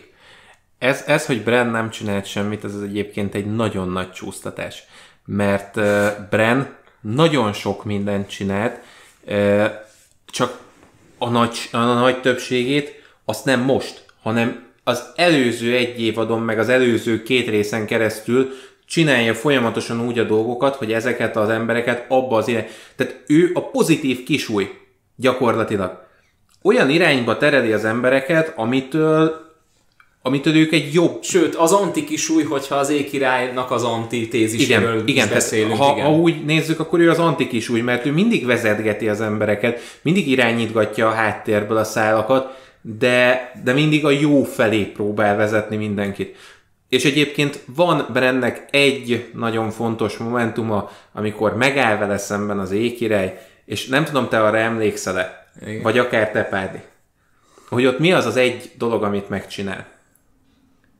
Belenéz az ékirály szemébe, aztán így végignéz rajta, és visszanyomja ugyanazt a, az unott fejet, hogy lá, látod Brennan, hogy nincs elragadtatva az égkirálytól. Tehát, hogy valahogy, valahogy ő ettől egy picivel sokkal többre számított. Tehát Brandben benne van az, hogy ő ettől egyáltalán nem tud félni, mert ha, ha ennek így kell lenni, akkor így van. És egyébként ez az, amit az utolsó részben majd, majd következetesen végig is visz. De itt a, az éjkirálynak a kivégzése, mutattátok nekem a zenéjét külön. Csodálatos, imádom, szeretem. De amikor ez alá a, a hosszú jelenet alá végigvágták, ott, ott, ott kifacsarta a szívem. ez a zene. Mert, mert annyira többet adott az egészhez, hogy az valami fájdalmas.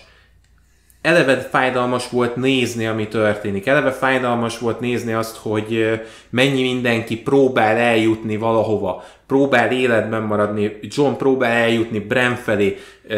Teonék ott próbálják megvédeni Brent. És John mindegy... próbálja föntartani a, föltartani a sárkányt, hogy Arya eljusson egyáltalán És oda. mire akkor rájöttem, ez is egy, egyébként nagyon szépen köszönöm annak a komment, kommentelőnek a Deresi csata videónk alatt, aki erre felhívta a figyelmemet. Én azt hittem, hogy ott Johnból előjön a Targaryen és megőrül ott a tehetetlenségében, de holott nem ez történt, nem. Ő látta Áriát, aki futott be a, az udvarba, és elterelte a sárkány figyelmét. A Jorahról és Daenerysről ne is beszéljünk, hogy ők Igen. is ott el voltak Igen. ott a És csatatéren. egyébként, amit, amit viszont nagyon sokan felhoztak, hogy, hogy Aria egyszer csak úgy előkerül a, a mások közül előrohanva, megpróbálja leszúrni az ékirályt. És én értem a problémát, csak nem értem a problémát. Ugyanez, ugyanez. Tehát, tehát ér- értem, hogy, hogy mi az érv ellene, és, és van logikája a dolognak, csak Aria eddig végig egyszer csak Hét föltűnt valahol, Folyamatosan erre építik. 7 éven keresztül folyamatosan tartunk afelé, hogy egyszer csak így eltűnik, majd utána valahol fölbukkan megint. És ugye itt megint csak ugyanaz, a lényeges elem az az, hogy elindul ö, Aria a vörös asszonynak a, a hatására, elindul az éjkirály felé. És ott is a mondat az az, hogy mit mondunk a halál istenének. És ez volt az a momentum, amikor én rájöttem, hogy basszus, ez a tűz és jégdala. Hogy az éjkirály az gyakorlatilag a halál. Ezt végighozták persze, csak hogy ez ennyire zsigeri szinten a halál, és a tűzora ennyire zsigeri szinten az élet, hogy ezek ennyire ö, egy vonalra vannak, Ha- egy tengelyre vannak. Hogyha föl. az abstrakcióját nézzük az Igen. egésznek, akkor ez a tűzésség. Igen, igen, igen. És amennyire ki volt akadva mindenki, hogy Deus Ex Ária van, és hogy ez miért, ez annyira fura dolog, mert, mert konkrétan végignéztünk 7 évadot, hogy hogy jut el Ária A-ból B-be, ebbe a pontba, igen, kinkeservesen. Tehát oké, okay, elismerem azt, hogy, hogy lehet, hogy ez a jelenet nem feltétlen úgy volt felépítve, hogy az mindenkinek tetszik, mert hogy hirtelen felugrik, és tehát az- jó, lehet ezt máshogy is nyilván, de alapvetően én például személy szerint ezt nem tartottam problémának vagy hibának. Mert az, amíg végignéztük, hogy, hogy erre a szintre eljut ez a lány, Igen. dramatizálva, tehát uh-huh. látod a drámáját, átérzed a drámáját uh-huh. egészen a végéig, megéled, és meg is van magyarázva nagy részt, mert azért a 7.-8. évadban van némi mismásolás, ahol uh, necces, hogy hogy működik ez a dolog, de ha végignézzük azt a 7 évadot, akkor abból 4-5 legalább nagyon-nagyon szépen, lassan, durván bele súlykolja az agyadba, hogy ez a karakter miért fontos, hogy ehhez te miért kötődsz, hogy ez miért van így, és hogy ez hogy működik. És hogy is működik, gondoljunk csak bele. Az arcok itt a, a, a, a, kulcsfontosságúak. Hogy felvesz egy szerepet. Felvesz vala, felveszi valakinek a szerepét. És így tud közel kerülni az éjkirályhoz, és mond, mindenki mondta, hogy hogyan került oda. Én, én mondom, én, én Egy, mint egy ilyen, apró dolgot ilyen- ilyen... szúrjak ide. Bocsánat, csak én mindig úgy próbálom ezt egészet nézni, másképp nem tudom, mert nekem meg ez a sztorim, hogy én ezen megyek végig, hogy jó van, hát Arya gyakorlatilag a Westerosi ninja. Mert az. És mert, mert, ab, mert totálisan megtévesztő mindig, hogy mit csinál. Sose tudod pontosan, hogy mit csinál. Mert mindig vagy szerepben van, vagy éppen nincs, vagy lehet, hogy az a szerep, hogy éppen nincsen szerepben. De elképesztő. Erre akarok rá térni, hogy uh, folyamatosan uh, a Jacques Hegár is, meg a többiek is, amikor elkezdik őt kinevelni, mivé nevelik? Hogy, hogy hívják azt, amivé nevelik? Mi a megnevezése ennek? Arctalan emberi ö, nevelik. Angolul kérem. Uh, No one. No one. no van, igen. Senki. Tehát amikor Ária bemászik a zombik közé, és leszúrja az ég, égkirályt, jön a senki, aki nem létezik, Igen. tehát őt azért arra tanították 7-8 éven keresztül, hogy ő egy senki legyen, akit nem lát senki. Na várjál, viszont jön, el, jön erre általában az ellenérv, hogy de akkor miért ordított, amikor leszúrta az égkirályt? Hát akkor az valaki, igen, az valaki, a hős, aki hősiesen leszúrja és, és ordít közben, mint ahogy Teon is tette, ugye nekirontott egy lándzsával, és persze, hogy elkapja az égkirály. Arya erre számított hogy azt gondolja, és Brennel tökéletes, tökéletes szinkronban voltak, mert Brenn is pontosan azt akarta, hogy az égkirály azt érezze, hogy ő most odaáll, és most őt le megöli, és ő a győztes. Ária ugyanez. Vagy ha- Az elkapja a nyakánál, számított rá. Azért ordította el magát, hogy az égkirály azt higgye, hogy ő győzött. Mondjuk Ö, én, ebben nem én, én, feltétlen vagyok itt, de hogyha... Ha, De- ha, de- ha, de várjál, hadd- hadd fejezzem Ha be, nem is és- számított rá, akkor is ő neki megvannak azok a skilljei, hogy ezt a helyzetet megoldja. Jó, akkor ez mondjuk úgy, hogy bízott önmagában, de igen. most igazából a kettő valahol, valahol ugyanaz, mert azt mondja, hogy igen, ez lesz, de meg tudom oldani. Hogyan? Úgy, hogy felőről szúrok, itt van a kezem, és letövö- letöföm. Fantasztikus. És, de először nem értettem én sem, és aztán megnéztem közelebbről, és így, ó, tényleg, ott van.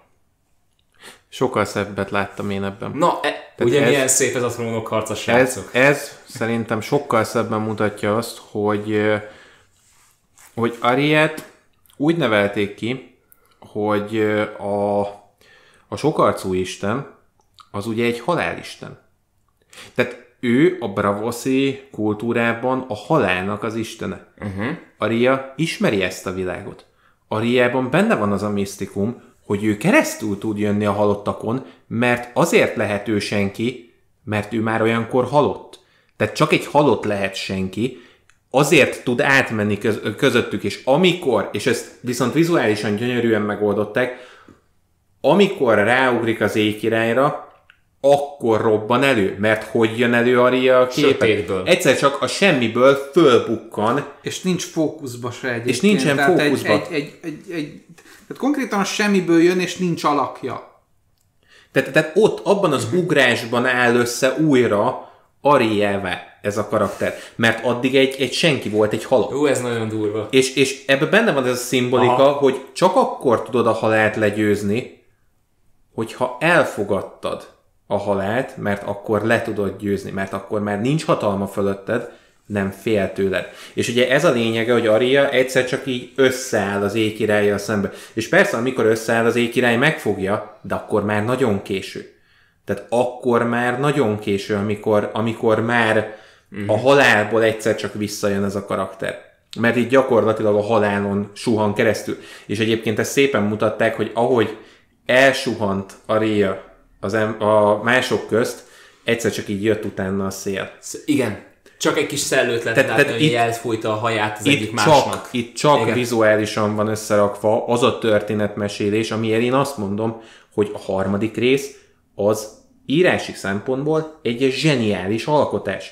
A technikai szemponttal vannak problémáim, de ezt a pillanatot igen. még azt se szúrta el. De mert- ez, ez, mert de ez tökéletesen Aha. van összerakva. Tehát Tehát a lány konkrétan ott materializálódik. igen, És a A vicc az, hogy Ang-. Angry, Angry Joe meg pont ezt nehezményezte, hogy ez nem a trónok harca, hogy lehet az, hogy materializálódik. Oké, okay, tehát valójában nem, mert értem a trükköt. Tehát, egy, tehát felfogom, hogy pontosan mi megy, mi, mi, mik azok a trükkök, amiket alkalmaz ahhoz, hogy eljusson oda, mert meg ezt tanulom. De amúgy igen, tehát valójában tényleg úgy tűnik kívülről a másoknak, másoknak, igen. Hogy materializálódik az utolsó pillanatban, és jön feléd egy törrel. Igen. Igen. Tehát azért mondom, hogy ha, ha szimbolikáját nézed, akkor viszont ebbe ez nagyon benne van. És így, hogy az ékirályt itt megöljük, ugye az egész holdsereg összeomlik. Az a holdsereg, amit az ékirály még pluszba egyszer föléleszt. Mert ugye az ékirály az végigjön, és ez, az, ez a, a résznek a nagyon nagy csattanója, hogy teljesen mindegy, hogy mennyit győzöl le belőlük, teljesen mindegy az egész, mert az ékirály egyszerűen csak széttárja a karját, kb. megvonja a vállát, és fölállnak ugyanúgy. Csak még többen, mert akkor már a te halottaid is Csak időt vannak. nyertél. Csak időt nyertél, mert a halálistenének csak ezt tudod mondani, hogy de nem ma. Igen. És ugye itt kanyarodunk át a negyedik részbe, ami viszont gyönyörű szépen rávilágít az instant kielégülésre. Ahogy Danny beviharzik Johnhoz, hogy am, amint ott nem si- sikerül a, a, a parti. Nem, nem is csak az, hanem a partival ott, ott mindenki instant kielégül, megkapjuk a Brian Jamie uh, szálat, és ezt az egészet úgy, ahogy van, végigviszi ezt az ívet, majd a végén eldobja. Mert, ö, mert ezt, ezt az ívet, ezt meg kellett benne élni, hogy igen, megvan ez az ünneplés, legyőztük a halált, Aha. de eldobja, mert ez egy instant kielégülés volt csak. Ahogy Daenerys rájön arra, hogy teljesen mindegy, hogy ő most megmentette a világot a pusztulástól, nem ő a hős. Tehát John-t imádják továbbra is, daenerys senki nem foglalkozik. És Jamie is hiába talál magának egy másik nőt, egyszerűen benne van az, hogy, hogy vissza kell menni, és ugye ez az, hogy ők visszatérnek a dogmához. Ez az, ami az ékirálynak egyébként egy kudarca. Hogy Aha. elültette a káoszt, de ettől függetlenül mindenki ragaszkodik a régihez. Mindenki megpróbál visszaugrani ahhoz, amit ugye előtte csináltunk. És ez a csúnya, hogy Aha. a rajongók ugyanezt lekövették, mert a negyedik, ötödik részt azt imádták. Ö, nem. A negyediket Bocsánat, a, nem. negyed, a, negyed, a negyedikkel, hát azt hiszem az első kettővel voltak rendben, ha jól emlékszem. És ott a harmadiknál valami nagyon elcsúszott, azért, mert jól mondom, mert, mert én úgy tudom, hogy az első kettővel még rendben Én, voltak. nálam, én nem ezt tapasztaltam. Én azt tapasztaltam, Igen? hogy az első kettőt nem szeretik, mert hogy ö, nincs benne ez az intrika húzavona. A negyediket viszont szerették, A, mert né- intrika a, né- volt. a négyes ötös viszont igen. Tehát, hogy ott legalább vannak dolgok, amik, amik visszacsatolnak. el. Tehát, hogy ott egy kicsit Tyrion is egy picit... Tyrion lesz, Tyrion Varys is lesz egy kicsit. Varys, igen. Varys is egy kicsit Aha. jobban kap teret, hogy Varys, ugye ők beszélgetnek egymással, és ott volt, hogy a 4-es 5 mondták azt inkább, hogy "Ö, ez se olyan jó, de jobb, mint az első kettő. Na, a vicc az, én erre tudjátok, mit mondtam, hogy srácok, próbáljátok meg egy kicsit jobb, jobb helyé tenni a világot.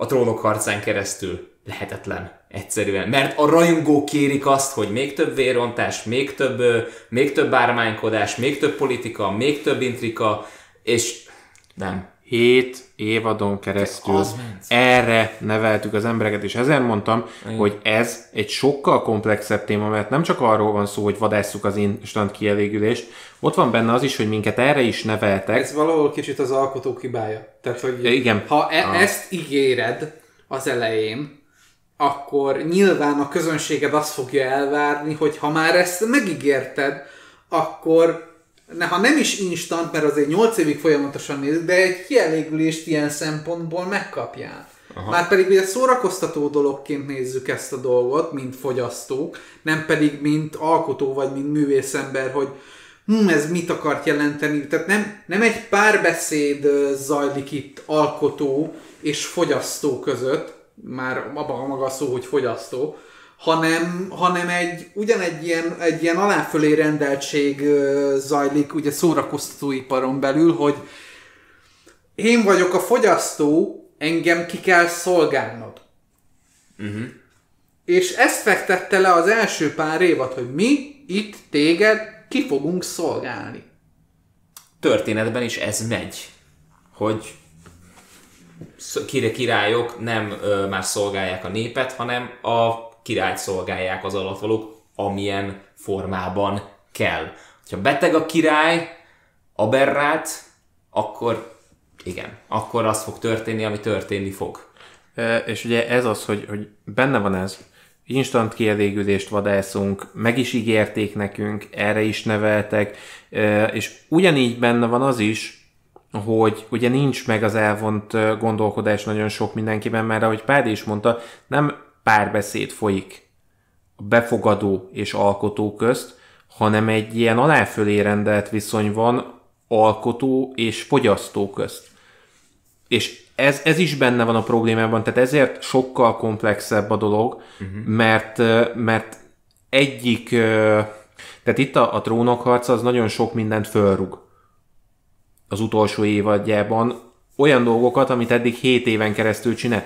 Persze, hogy mindenki ö, fölkapja a vasvillet, meg a fákjákat, mert, mert olyan dolgokat rúgtak föl, ami eddig alapvető volt. De ne haragudjon már senki, tehát nincs, tehát, a, tehát itt nem az elvárásoknak a teljesítéséről szól ez az egész, hanem arról, hogy az alkotó már el akarja mesélni ezt, át akarja elterjedni ezt, akkor ezt az eszközt alkalmazhat, alkalmazhatja arra, hogy elérje a célját. Ide akartam tűzni az egyik dolgot, csak már örülök, hogy visszacsatoltunk ide, hogy igazából az a probléma ezzel az egésszel, hogy a fogyasztó kicsit megint ez a rajongásnak az a része, amikor kicsit kisajátítja magának a dolgot.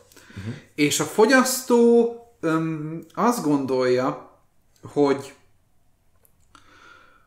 hogy elvárás az, hogy az alkotó, tehát ez egy elvárt dolog, hogy az alkotónak ki kell szolgálnia az ő igényeit. De az alkotónak nem ez a dolga, hogy, hogy, hogy az, tehát nem az a dolga, hogy az, az ő személyes igényeit kiszolgálja. Az alkotó dolga az, hogy elmondja a saját történetét. És ennyi. És ez... És, kezd, ennél, és ennél többel az alkotó nem tartozik a, a befogadónak. Mert itt jelen esetben nem fogyasztóként tekint a másikra, hanem befogadóra. Igen. Igen, de egyébként uh, itt hoznám akkor azt, hogy, uh, hogy ez, hogy nem lehet elvárás, ezt uh, nagyon nehéz ám teljesíteni, ezt a mentalitást. Én iszonyhatos mértékben koffein függő vagyok. Tehát, tehát napi szinten 4-5 kávé minimum, amit, amit megiszok. És én ezt megpróbáltam az elmúlt hetekben letenni, és a szervezet föllázadt ellene. Igen. Tehát ha, ha ezt egyszer csak így eldobod, annak az a következménye, hogy lesokkolod a saját szervezetet. Ugyanúgy, ahogy az alkotásban, hogyha olyan dolgokat, amik eddig alapvetőek voltak a, a mű ö, kapcsán, fölismerhető stílusjegye volt annak a, az adott a, témának, adott alkotásnak, ha ezt csak így eldobod, akkor persze, hogy mindenki föl fog lázadni, mert lesokkoltad vele őket. Később valószínűleg rá fognak jönni, hogy igen, ez egyébként jó volt, vagy lehet, hogy nem jönnek rá, de ez ilyen szempontból már tök mindegy, egy sokkot okoztál. Tehát ebbe, ez megint csak benne van a problémában, ezért mondtam, hogy sokkal komplexebb az is, hogy mindenki megpróbálja a két írónak a számlájára fölróni azt, hogy a tónok harca nem olyan, ami ennek lenni kell. Holott ez egyáltalán nem csak az ő hibájuk. Persze benne van az ő kezük is abban, hogy ez, ez hiba, de ez egyáltalán nem csak az ő hibájuk. Ha egyáltalán mert, hogyha... hibának fel lehet ezt egyáltalán persze, róni. Persze, persze, mert, de, de most mert, én, én a, a, mert adaptációról beszélünk Igen, akkor de is. én, de én abból a, a szemszögből nézem, aki ugye ellenzi a mostani trónokharcát. Én abból a, a szemszögből mondom ezt most. Uh-huh. De hogyha azt nézed, hogy volt erre másfél évük, hogy megírják, nem nyolc évük, mint Martinnak, hanem másfél év, ami nagyon, a, nagyon csak a töredéke. A, a 7-es, 8-ast azt egybeírták, azt mondják. A 7-es, a 7-es 8-ast egybeírták. nem is volt egy évük évadonként. Igen. Igen. Mindezek mellé a büdzsé sem olyan, amilyet megkívánna egyébként ez a, az alkotás, mert, mert ennél már sokkal többet kíván meg.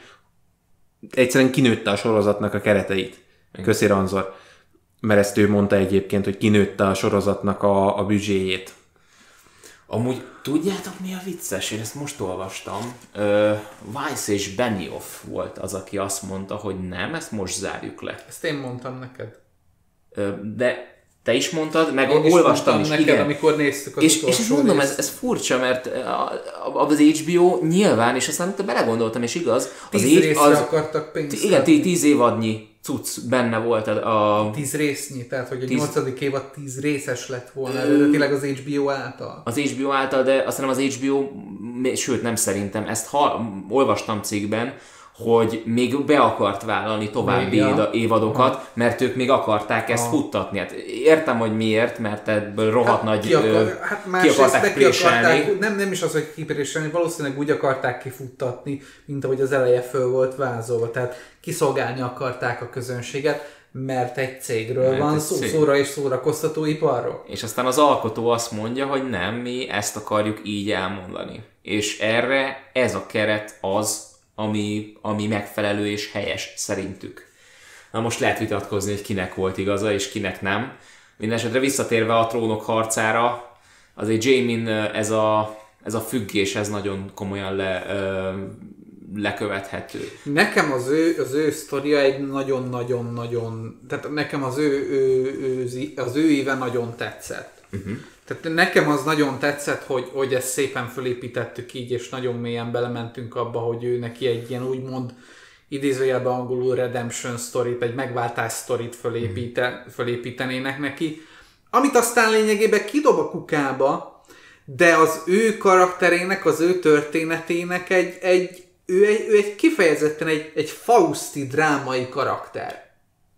Aki tényleg arról szól, hogy ő sorszerűen neki el van rendelve az, hogy ő az, akit a, a nővére, vagy húga, nem tudom, hogy most melyik volt az Tekintve, idősebb. hogy ikrek. Tehát a testvére, a lány testvére az, aki meghatározza őt. És ez, és ez olyan szinten meg, és ez, és ez, egy, és ez, egy, ez egy nagyon drámai, Hmm. nagyon személyes, és egy nagyon szomorúan drámai ö, történet. És, és szerintem ez egy jó dolog.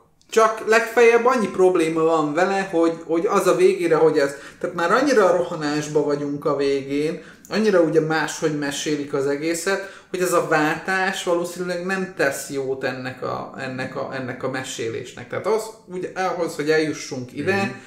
Ahhoz ez a hirtelen sebességváltás megrúgja ezt, és, és nem érzik át annyira az emberek, hogy itt mi történik valójában. Szerintem itt van egy titkos adalék, az az, hogy a trónok harca valójában egyébként tele van ilyen rejtett hősökkel, akik a világ miatt úgymond nem tudtak ők kiteljesedni, mint hősök. Tehát gondolt, gond, beszéltünk már itt a vérebről. Jamie a másik, aki, aki ilyen megrögzötten hős akar lenni. Tehát, hogy csak ne, ne, tehát neki ment Drogonnak és Daenerysnek azért, hogy megmentse Cersei-t. És, Hát és, ez, a, eh, ez a fiatal naívságnak Í- a szimbóluma, amit Igen. ő, ő képviselt. Nem is az, hogy naívság, mert nem ez az ártatlan naívság, hanem kifejezetten ez a fejjel megyek a falnak, és ez az ez egy hülye kifejezés lesz, ez az egoista naívság. Nem. Amikor én azt hiszem, hogy én vagyok a valaki, mert fiatal vagyok, erős vagyok, bármit meg tudok csinálni, gazdag vagyok, én vagyok a világnak az ura, és minden, az egész világ a lábam előtt hever. Igen, igen.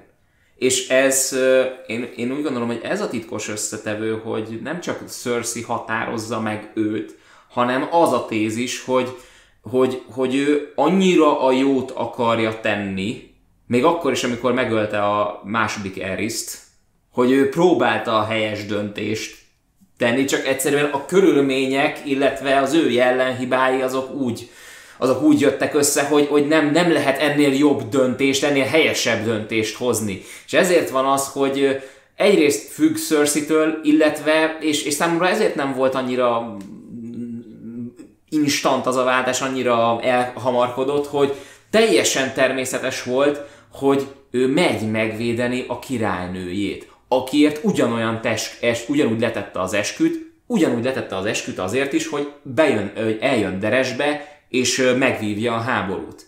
Tehát, hogy ő, ő annyira akarja ezt a megváltást, hogy végül egyébként a megváltás sztori beteljesedik valójában. Nem, én nem azt éreztem, hogy ezt eldobják, hanem hogy tényleg ez, ez nem egy szép, egy szomorú vég, ami a vége az, hogy ott uh, Cersei karjai, karjaiban van, és uh, rájuk omlik a pince.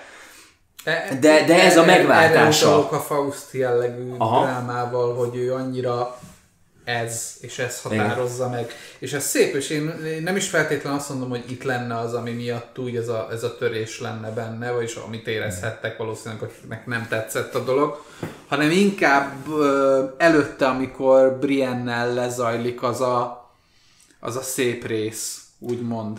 A, a beteljesedés Ja, igen, lényegében. igen. Tehát ott az szerintem egy picit egy ilyen gyors lendülettel le van zavarva uh-huh. egy pár jelenet alatt, és utána hát jó van, megvolt, de én mégis inkább uh, Cersei, mert, egy, mert, mert engem ez határoz meg. Igen, ez határoz meg. Egy picit menjünk mélyebben bele.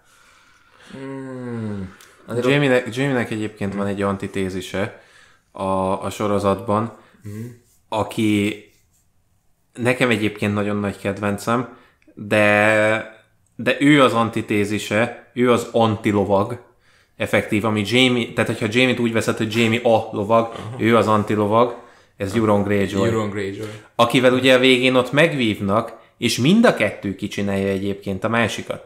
És Joron ugyanezt végighozza, ő ugyanígy függ, csak ő nem egy személytől, ő nem az, tehát Jamie attól függ, hogy szereti a nővérét.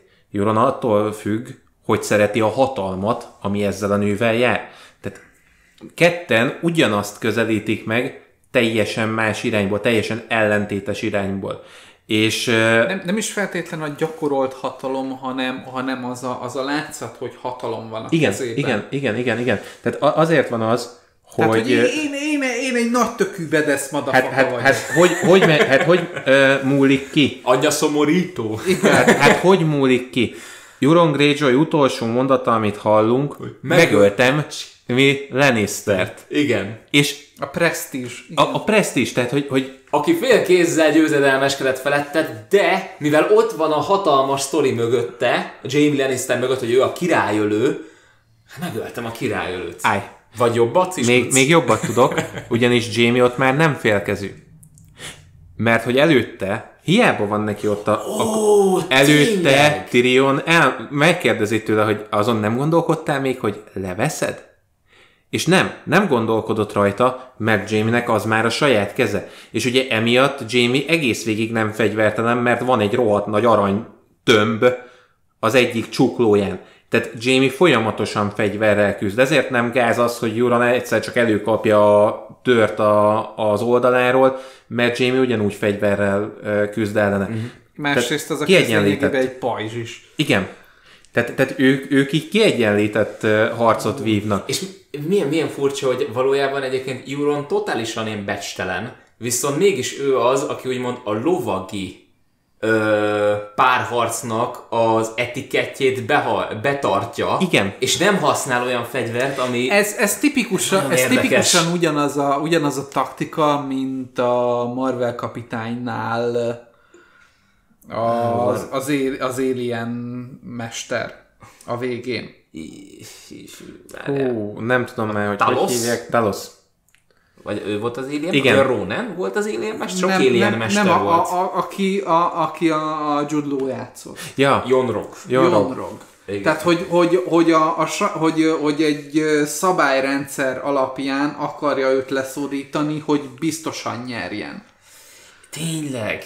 Viszont, Tényleg. viszont Joran akkor is benne marad ebben a rendszerben, ha egyébként tökre nincs Tehát benne, az- ne, az nem biztos, akarja lerántani, bocs. tehát hogy, hogy tökre nincs meg, ö, tehát nem biztos abban, hogy ő ettől nyerni fog, de ettől még megmarad azon a szabályrendszeren belül. Attól függetlenül, hogy úgy néz ki, hogy egyébként egy fegyvertelen félkezű embert akar egy setében előrántott törrel leszúrni, meg le is szúrja. Jamie folyamatosan fegyverrel van, mert ő neki az a kar, az, a fej, az már a fegyvere lett. Az a, az a tipikus Lannister fegyver, egy rohadt nagy aranytömbbel szétvered a fejét. Igen, Ez jó. igen, igen, egyébként, de, de Jamie egyébként ez a fajta, hogy ha megnézed, akkor hú, nem fog eszembe jutni az apjuknak a neve, mert... ö, Tywin. Tywin. Az a baj, hogy nekem emírként maradt meg az a, az a színész, és így nem, nem nagyon tudok elvonatkoztatni. igen. igen. A lényeg az, hogy, hogy ő is, meg Cersei is azzal, ö, azzal dobálózik, hogy aranyat vág mindenhez, ami probléma. Fogja, és hozzávágja az aranyat. De ez Jamie annyira annyira konkrétan veszi, hogy egy aranytömb a keze, amit hozzávág valakihez. Tehát, hogy Jamie picit, tényleg, ahogy mondták, a leghülyébb Lannister.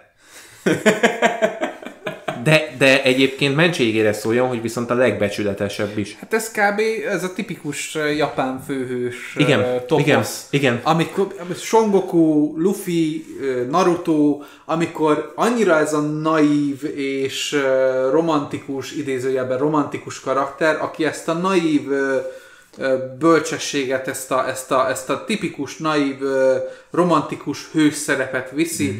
Hogy, hogy, ő, hogy ő tényleg az érzelmei, meg a, meg a, meg a, meg a saját erkölcs alapján ő az, aki, aki. És, és hogy ennek semmi más nem szab határ. Tehát, hogyha én vagyok Lannister, aranytöm, Kész. Ennyi. A, egy érdekes adalék, a Megöltem Jamie Lannister szöveg egyébként impro volt. A, amit, amit a színész hozott össze, ott a scriptben csak annyi volt, hogy és akkor meghal. És, és azt mondta, de hogy hal meg? Ez de hogy hal meg? Tehát az, a, a, abból indult ki, és szerintem ezért volt, hú, most, most, most nagyon rosszul fogom kiejteni a nevét, mert skandináv az, az emberünk. Például, igen. Pilu Esbek, igen, igen, valami ilyesmi volt a neve. Ő annyira jól, egyetlen egy dolog, dologgal kellett azonosulnia, a, a flow élménnyel.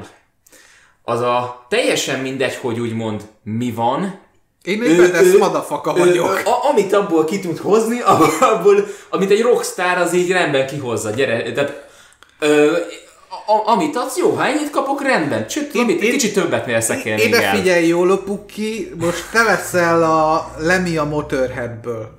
Oké, megvan a bajszom hozzá, csók. Igen. Menjünk még a többit karakteren is eh, végig, mert szerintem most ez egy pont jól jön még. John. Na, hát John karaktere, ugye, tehát színász már lehajtotta a fejét, és már így, ö, igen, a harakirit azt így már végrehajtotta magán. Tehát a, már korábban beszéltünk róla, hogy Johnnak ugye az a nagy problémája, hogy te még Teónak is tök jól felvázolja, hogy milyen nincsen semmi baj azzal, hogy te Stark vagy, meg egyszerre meg Greyjoy. Ő tök jól leadta a filozófiát, ezzel segített is az emberünknek, de ő azt nem tudja lereagálni sehogy sem, hogy tá- egyszerre ő Targaryen, és ő egyszerre Stark.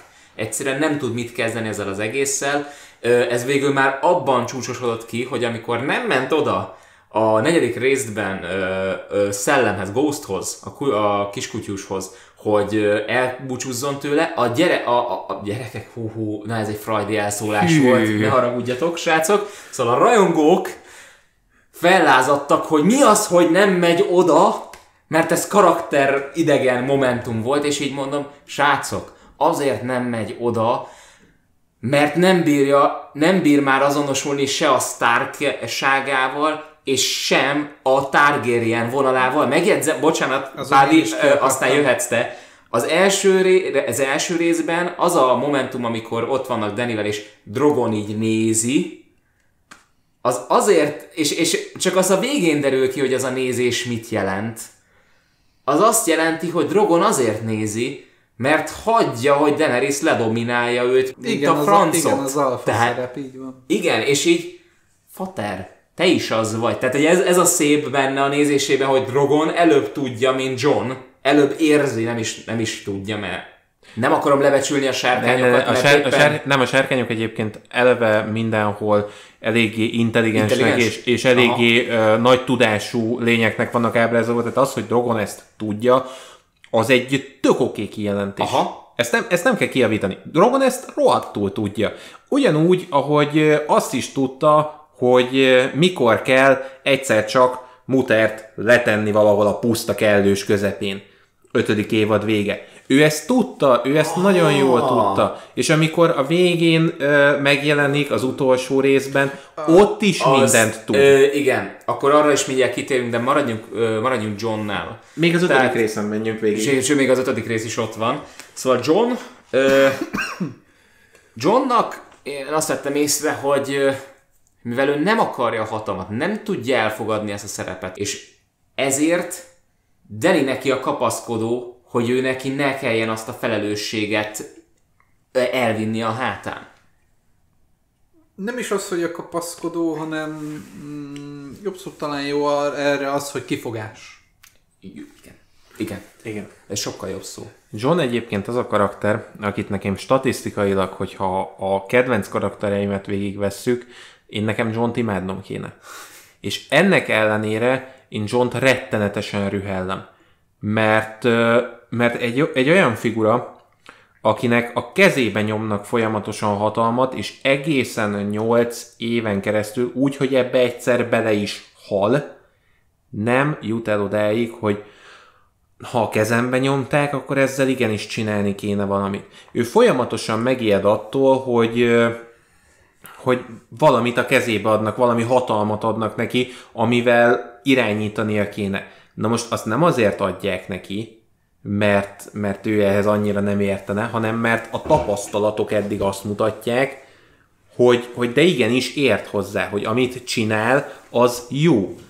És én ezért rühellem John-t, mert egészen a végéig nem jutunk el odáig, hogy ezt az egy konfliktusát feloldjuk. Az utolsó jelenetben nincs feloldva Johnnak ez az egy konfliktusa. Mondjuk nála ezt nem is lehet feloldani. Ő olyan szinten Ned Starknak a, a, a, az úgymond idézőjelbe következménye, tehát ugye az apák, fiúk, idézőjelbe apák, fiúk ö, öröklése ö, sztoria az övé, hogy, hogy, ő, hogy, hogy őt konkrétan Ned Stark határozza meg. Hiába Targaryen, hiába, hiába Targaryen az apja, tehát őt ugye, őt ugye pontosan Északnak ez a tradicionális ö, eszmerendszere határozza meg olyan szinten, hogy ő konkrétan 200 ezer százalékig azonosul ezzel. Tehát amikor szembe, szá- szembe áll azzal, hogy, hogy jó, ki kéne nyírni daenerys jó, de az én eszmém azt mondja, hogy én letérdeltem előtte, és a becsületem azt mondja, hogy végig kitartok mellette. Ott kellett az az ötödik rész, amikor végre Tyrion bekapcsol, mint az őrült, és elvekkel le szellemi karatézza lényegében John. Sőt, ez a hatodikban volt. A hatodikban volt, igen. igen, igazad van. Tehát a hatodikban a szellemi lekaratélyozza lényegében john hogy, hogy rákényszerítse arra, hogy te figyelj, ez az eszme, ez tök szép, ez tök jó, csak hülye vagy. Ez a bajom. Hogy őt ennyire meghatározza Ned Stark, és egészen a végéig nem jutunk el odáig, hogy ő ezzel azonosulni is tudjon. Tehát meghatározza, de nem tud vele Az azonosulni. egészen az utolsó jelenetig, de az utolsóban már az a mosoly ott a végén, az, az már jelzi azt, hogy, hogy ezzel már tud van. Nyilván úgymond elkésett vele, mert egyértelműen elkésett, mert tudott volna valamit kezdeni, viszont azzal a szereppel, amit utána kap, utána azzal már tud azonosulni. Hát ott sokan elkéstek, ott az egy, ott az egy nagyon erős dekonstrukciója Sőt, volt ennek a- a, tipikus héroszi megmentjük a világot, és minden rendben van szituációnak. Tehát ott, ott, ott ugye nem csak John, John késik el, Mindenki hanem, gyakorlatilag. hanem mindenki gyakorlatilag. Ott, ott lényegében Danny így bekövetkezik, és mindenki más tátott szájjal végignézi, hogy ubaz meg itt kéne valamit csinálni. Elkésik Tyrion. Elkésik ő Arya. Ő is nagyon csúnya. Elkésik a véreb, elkésik John, tehát, tehát tényleg mindenki. Kettő karakter van, aki egyáltalán nem késik el semmivel, és én ezért ezt a két karaktert, az egyiket amúgy is nagyon ö, utálom, zseniális karakter, de én személy szerint nagyon utálom, a másik az meg ö, eddig olyan picit inkább semleges, de, de valahogy úgy a, a szeretem kategória felé kezdett tendálni, és itt az utolsó két részben ezt így gyönyörű szépen átmozdították az utálom karakterbe. Ez Daenerys és szürkeféreg. Szürkeféreg. De ne is volt, akit, akit utáltál végig. Én végig, és akkor most kitérnék arra is, hogy miért. Mondtad ezt, hogy Daenerys egy erős női karakter. Szerintem nem. Daenerys egyáltalán nem egy erős női karakter, mert eleve úgy kezd, mm. hogy egy olyan álmot visz keresztül az egész nyolc évadon, amit ő a bátyjától kapott. Tehát Daenerys fölvesz egy köpenyt, ami nagy rá, megpróbál belenőni, de könyörgöm, az, az, nem, tehát az nem az övé. Daenerysnek az a legnagyobb traumája, hogy nincs egy saját álma. De, egy. De az, az nem egy olyan perspektíva, ami egy uralkodóhoz van. Igen, igen. Így van. Így De, van. de ettől függetlenül, tehát csak, csak úgy érezzük, tehát ő saját magának akart, és és ez, én ezért mondom, hogy erős karakter, mert lássuk be, amikor először találkozunk vele, akkor ilyen üveges tekintettel mered a semmibe, és alig tud kibökni két szót. És éppen ö, mindenféle módon molesztálja a tesója. Tehát azért Az, eléggé aztán mélyről... mindenki más. Igen, igen, aztán mindenki más. Tehát elég mélyről indul, és azért, hogy tényleg elérje azt azért a hatodik évad végére, hogy rendben, én teremtettem magamnak, illetve a népemnek egy otthont, és ezt képes vagyok megtartani a tanácsadóimmal és mindennel együtt, ez egy erős női karaktert jellemez. Az viszont már nem, hogy, utá- hogy mindezt úgy dobja el, ahogy kell, és utána megy egyetlen dolognak, hogy én az egész világot ilyenre akarom formálni, és, és ez már egy egyenes út a, az eszképizmus felé, a, a gyerekkori, egy, egy, gyakorlatilag ez egy regresszió a gyerekkorba. A, az, annak, abba a gyerekkorba, amikor ő feltette azt a kérdést, hogy mikor megyünk már haza. Meg abba a gyerekkorba, amikor még mesélte, és ez és itt tér vissza az a gondolatmenet, amit te mondtál, Színász, hogy az, az, a, az a gyerekkor, ahol még mesélt is a hatodik részben erről, hogy ő 20-ig nem tudott számolni, de azt mondta neki a tesója, hogy több mint száz kardból áll a vastrón, és végig ez a kép élt a fejébe, hogy ő, hogy ő, hogy ő meg akarja számolni, és 20 20-nál többet akar látni abból a vastrónból. Ez, Az a, az a bajom daenerys hogy Daenerys a külsőségekben tényleg egy erős női karakter. Sőt, tovább megyek, Daenerys a külsőségeit tekintve bármilyen nemben egy erős karakter lenne. Igen. De a magja az egy ilyen, az egy ilyen nagyon gyermeteg, nagy, és ebből, és ez mindig akkor jön ki a legjobban, hogy egy ilyen gyerekes, egyszerű hülyeliba, amikor egyszer csak egy csettintésre elpattan az ér az agyában, és szétvág mindenkit egy sárkányjal. Mert ez kb. olyan, mint amikor, mint amikor egy kislány neki áll hisztizni. És minden egyes alkalommal ezt végigviszi. Amikor elfogják a, a dotrakiak, akkor is van egy ilyen momentuma, bemegy a, a kálokhoz, és fogja fölégetni mindent. Mert, mert elpattant az ér az agyában, és ő azt, azt most egy nem- impulzív hülye liba. És tudjátok mi a vicces? Hogy az emberek állandóan, ugye nagyon szerették, állandóan éjjeneztek, ahogy elhangzott az, hogy Dracarys, hogy izé. és ez az, amit Tyrion mondott, hogy igen, ahová megy, ott a gonosz emberek meghalnak. És ami akkor ott történik Királyvárban a végén, ott a gonosz emberek meghalnak. Csak köré, közéjük még egy vegyül pár olyan, aki nem feltétlenül volt gonosz, sőt, inkább csak úgy kéne mondani, hogy kiirtott félmillió e- ember egy egész várossal együtt. Ö, egyébként ezt nekem mesélték, hogy ugye a, a részeknek a végén mindig van egy ilyen beszélgetés, a nyolcadik évadnak a, a részei végén van egy ilyen beszélgetés, amikor az alkotók elmondják. Ilyen berk, igen. És valaki nekem ezt, ezt konkrétan kollégám mondta, hogy van egy pont, ahol ugye Daenerys bekattan, és elkezdenek szólni a harangok, és ennek ellenére végig szántja egész királyvárat a sárkányjal. Ami nekem az jött át, amikor néztem úgy, hogy előbb tudtam ezt a teóriát, azt mondták az alkotók, hogy Daenerys ezt egyszerűen elfelejtette. És ugye ezen voltak kiakadva, hogy ilyet nem felejtünk el. Persze, hogy nem felejtünk el. Daenerys ezt rohadtul nem elfelejtette. Daenerys ezt úgy, ahogy van, kivágta a kukába. Ja, szólnak a harangok, nem probléma, mert már annyira fölcseszték az agyát, már annyira ö, elvesztett két sárkányt, ugye, amit úgy szeretett, mint a saját gyerekét. Nem lehet több gyereke. Nem lehet több Gyereke? gyereke. Elvéletben, gyakorlatban nem tudjuk meg már sohasem. Igen, igen, folyamatosan ugye ö, csesztették, és a végén Ja igen, azt még Az bocsánat, előző, le, le, előző részben meghalt akartam. Ez előző részben meghal Jorah, és még pluszba erre rárakják, hogy a, barátnőjét lefejezik. a barátnőjét lefejezik. Mondjuk az, ahogy kimúlik, az, az zseniális. Tehát az az utolsó szójoga, csillagos ötös. Az tényleg jó volt. De De az, hogy Daenerys elfelejtett, de hogy felejtette el, Daenerys ezt egy az egybe leszarta. Az, amikor fölégeti királyvárat, az a legdenerisebb momentum az egész trónok harcában. Abban összpontosul a karakter. Igazából uh, Daenerys kapcsán, mondom, ez, hogy így elpattan az agya, ezt folyamatosan láttuk. Igen.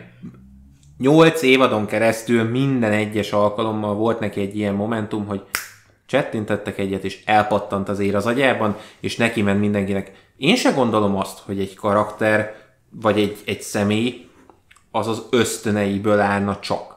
Uh-huh. De az az egyik magja. Illetve a magjának a legbelső része az ez.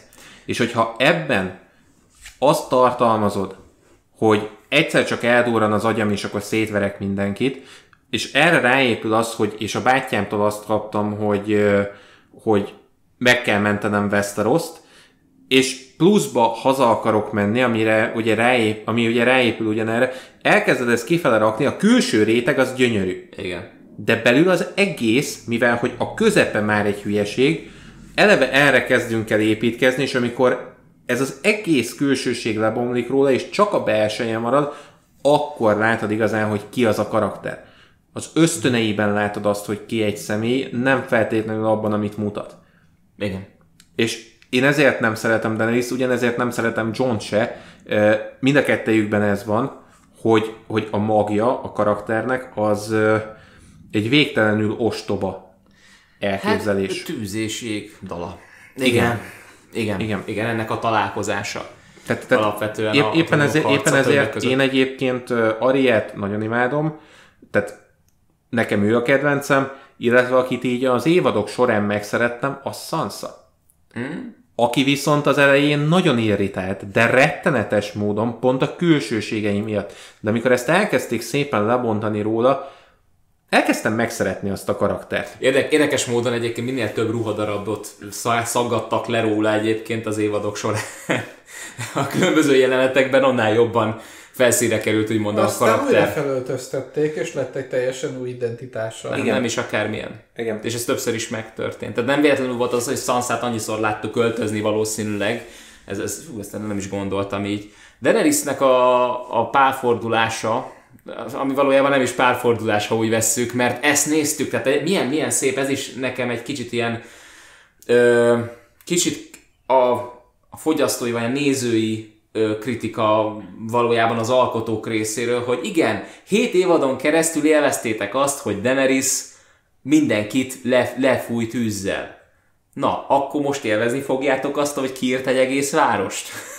És így nem, mert nem tudták az emberek elraktározni, nem, nem tudják már igazolni ezt Nincs magukban. Igazolás. Nincsen igazolása semmilyen szempontból sem, amit csinál. Igen, ezt hívják őrületnek. És amikor az emberek elkezdtek arról ö, beszélni, hogy de hogy nem lehet érteni, hogy mi az a, hogy mi az a karakterfejlődés, mondom, de hogy nem.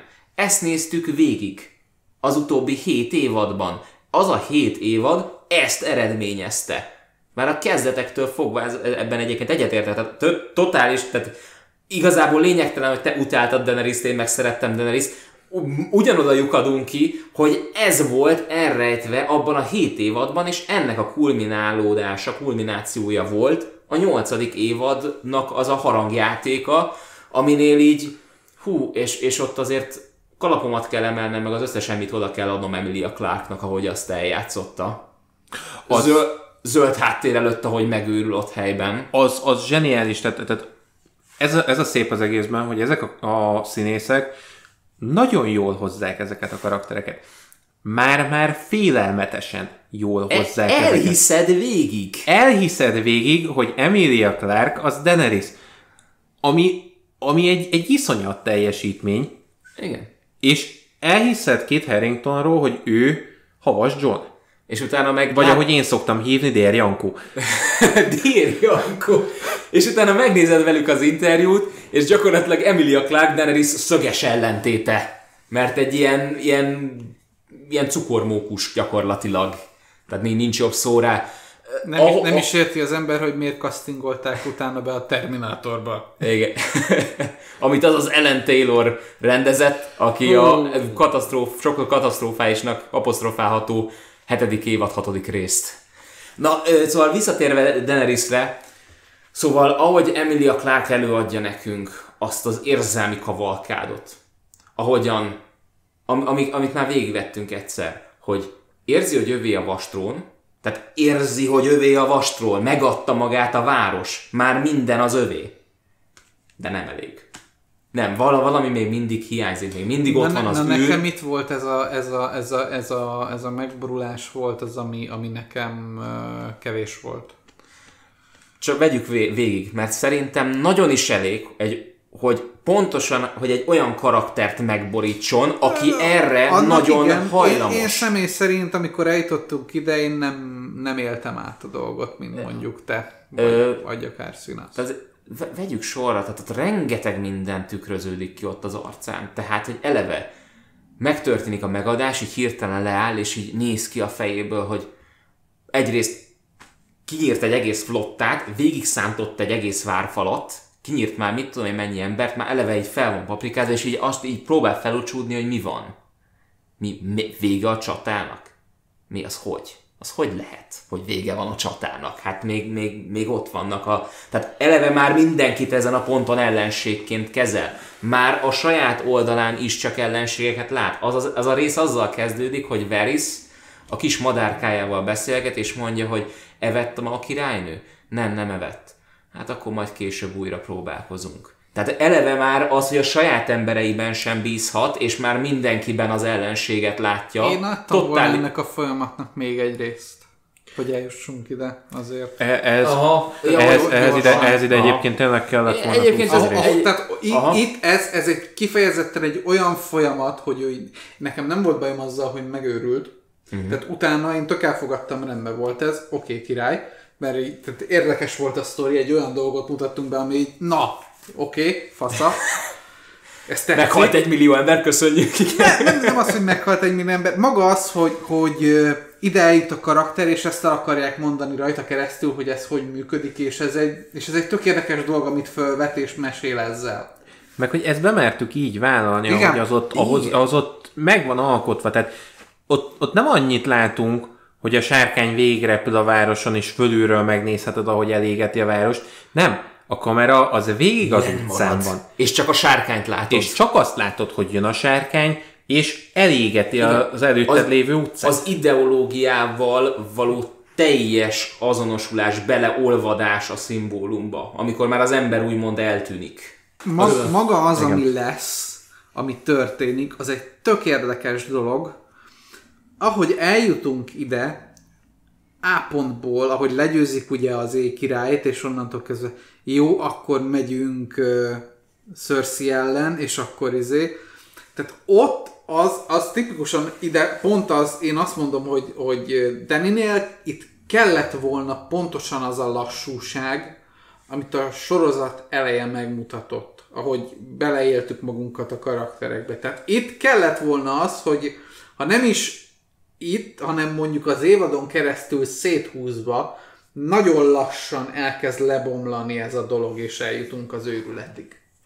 Pedig szerintem pont, hogy lebo- elkezdett lebomlani már az elején. Tehát eleve... De eleve, annyira eleve... sűrű, és annyi sok minden történik, hogy, hogy nincs meg az a, az a külön rászentelt figyelem, amivel kiemeljük, hogy ez itt. Igen. Tehát ezt neked ö... ott meghagyja, hogy jó, ez a te fejedben oké, okay, mi ezt fölvázoltuk, Aha. dolgozz fel, ragd össze, érted, hogy mi van, és, és ez ahhoz képest, hogy mondjuk az elején mindenbe, de tényleg mindenbe belementünk nagyon, ahhoz képest, hogy ezt megszokod, és, az, és azt magamon érzem, hogy ez nálam már így működik, itt vártam volna azt, hogy jó, nagyon bele akarom magam élni abba, hogy ő eljut erre a pontra. Mert nem azt akarom, hogy fölvázoljuk, és akkor elhatározom, hogy aha, megőrült, jó van, hanem tényleg zsigerig, mélyig át akarom érezni, és meg akarom érteni, hogy ér, nem azt, hogy megérteni, mert értem, át érezni akarom azt, hogy miért jut el ide. És magamba megkérdőjelezni azt, hogy bakker, ha ezen én is végigmegyek, ugyanezt csinálnám. Nem volt elég ez a nyolc évad rá? Mert, mert, az, mert azért gondoljunk bele, hogy mi mindenem ment végig. Itt a, itt a következő egyébként, és ezt viszont én Martinnak a számlájára írom, Igen. mert, mert ebben ő neki van a legnagyobb keze, hogy igen, végigvittük a nyolc évadon keresztül ezt, de mivel annyi külön karakternek annyi drámája történik, egyszerűen ez, ha, ha nem tehát ha nem vagy egy olyan viszonyban a karakterrel, mint te, vagy mint mondjuk én, nincs meg ez a nagyon ellentét, akkor, akkor nem, nem, Nem biztos, hogy, nem biztos, vele hogy fókuszálsz rá. Tehát nincs meg az, hogy, hogy éppen ezt a karaktert így kitüntetett figyelemmel szentelnéd föl. Nálunk igen, mert én nagyon utáltam a karaktert, te meg nagyon szeretted, de Pádi így Nekem ezek alapján...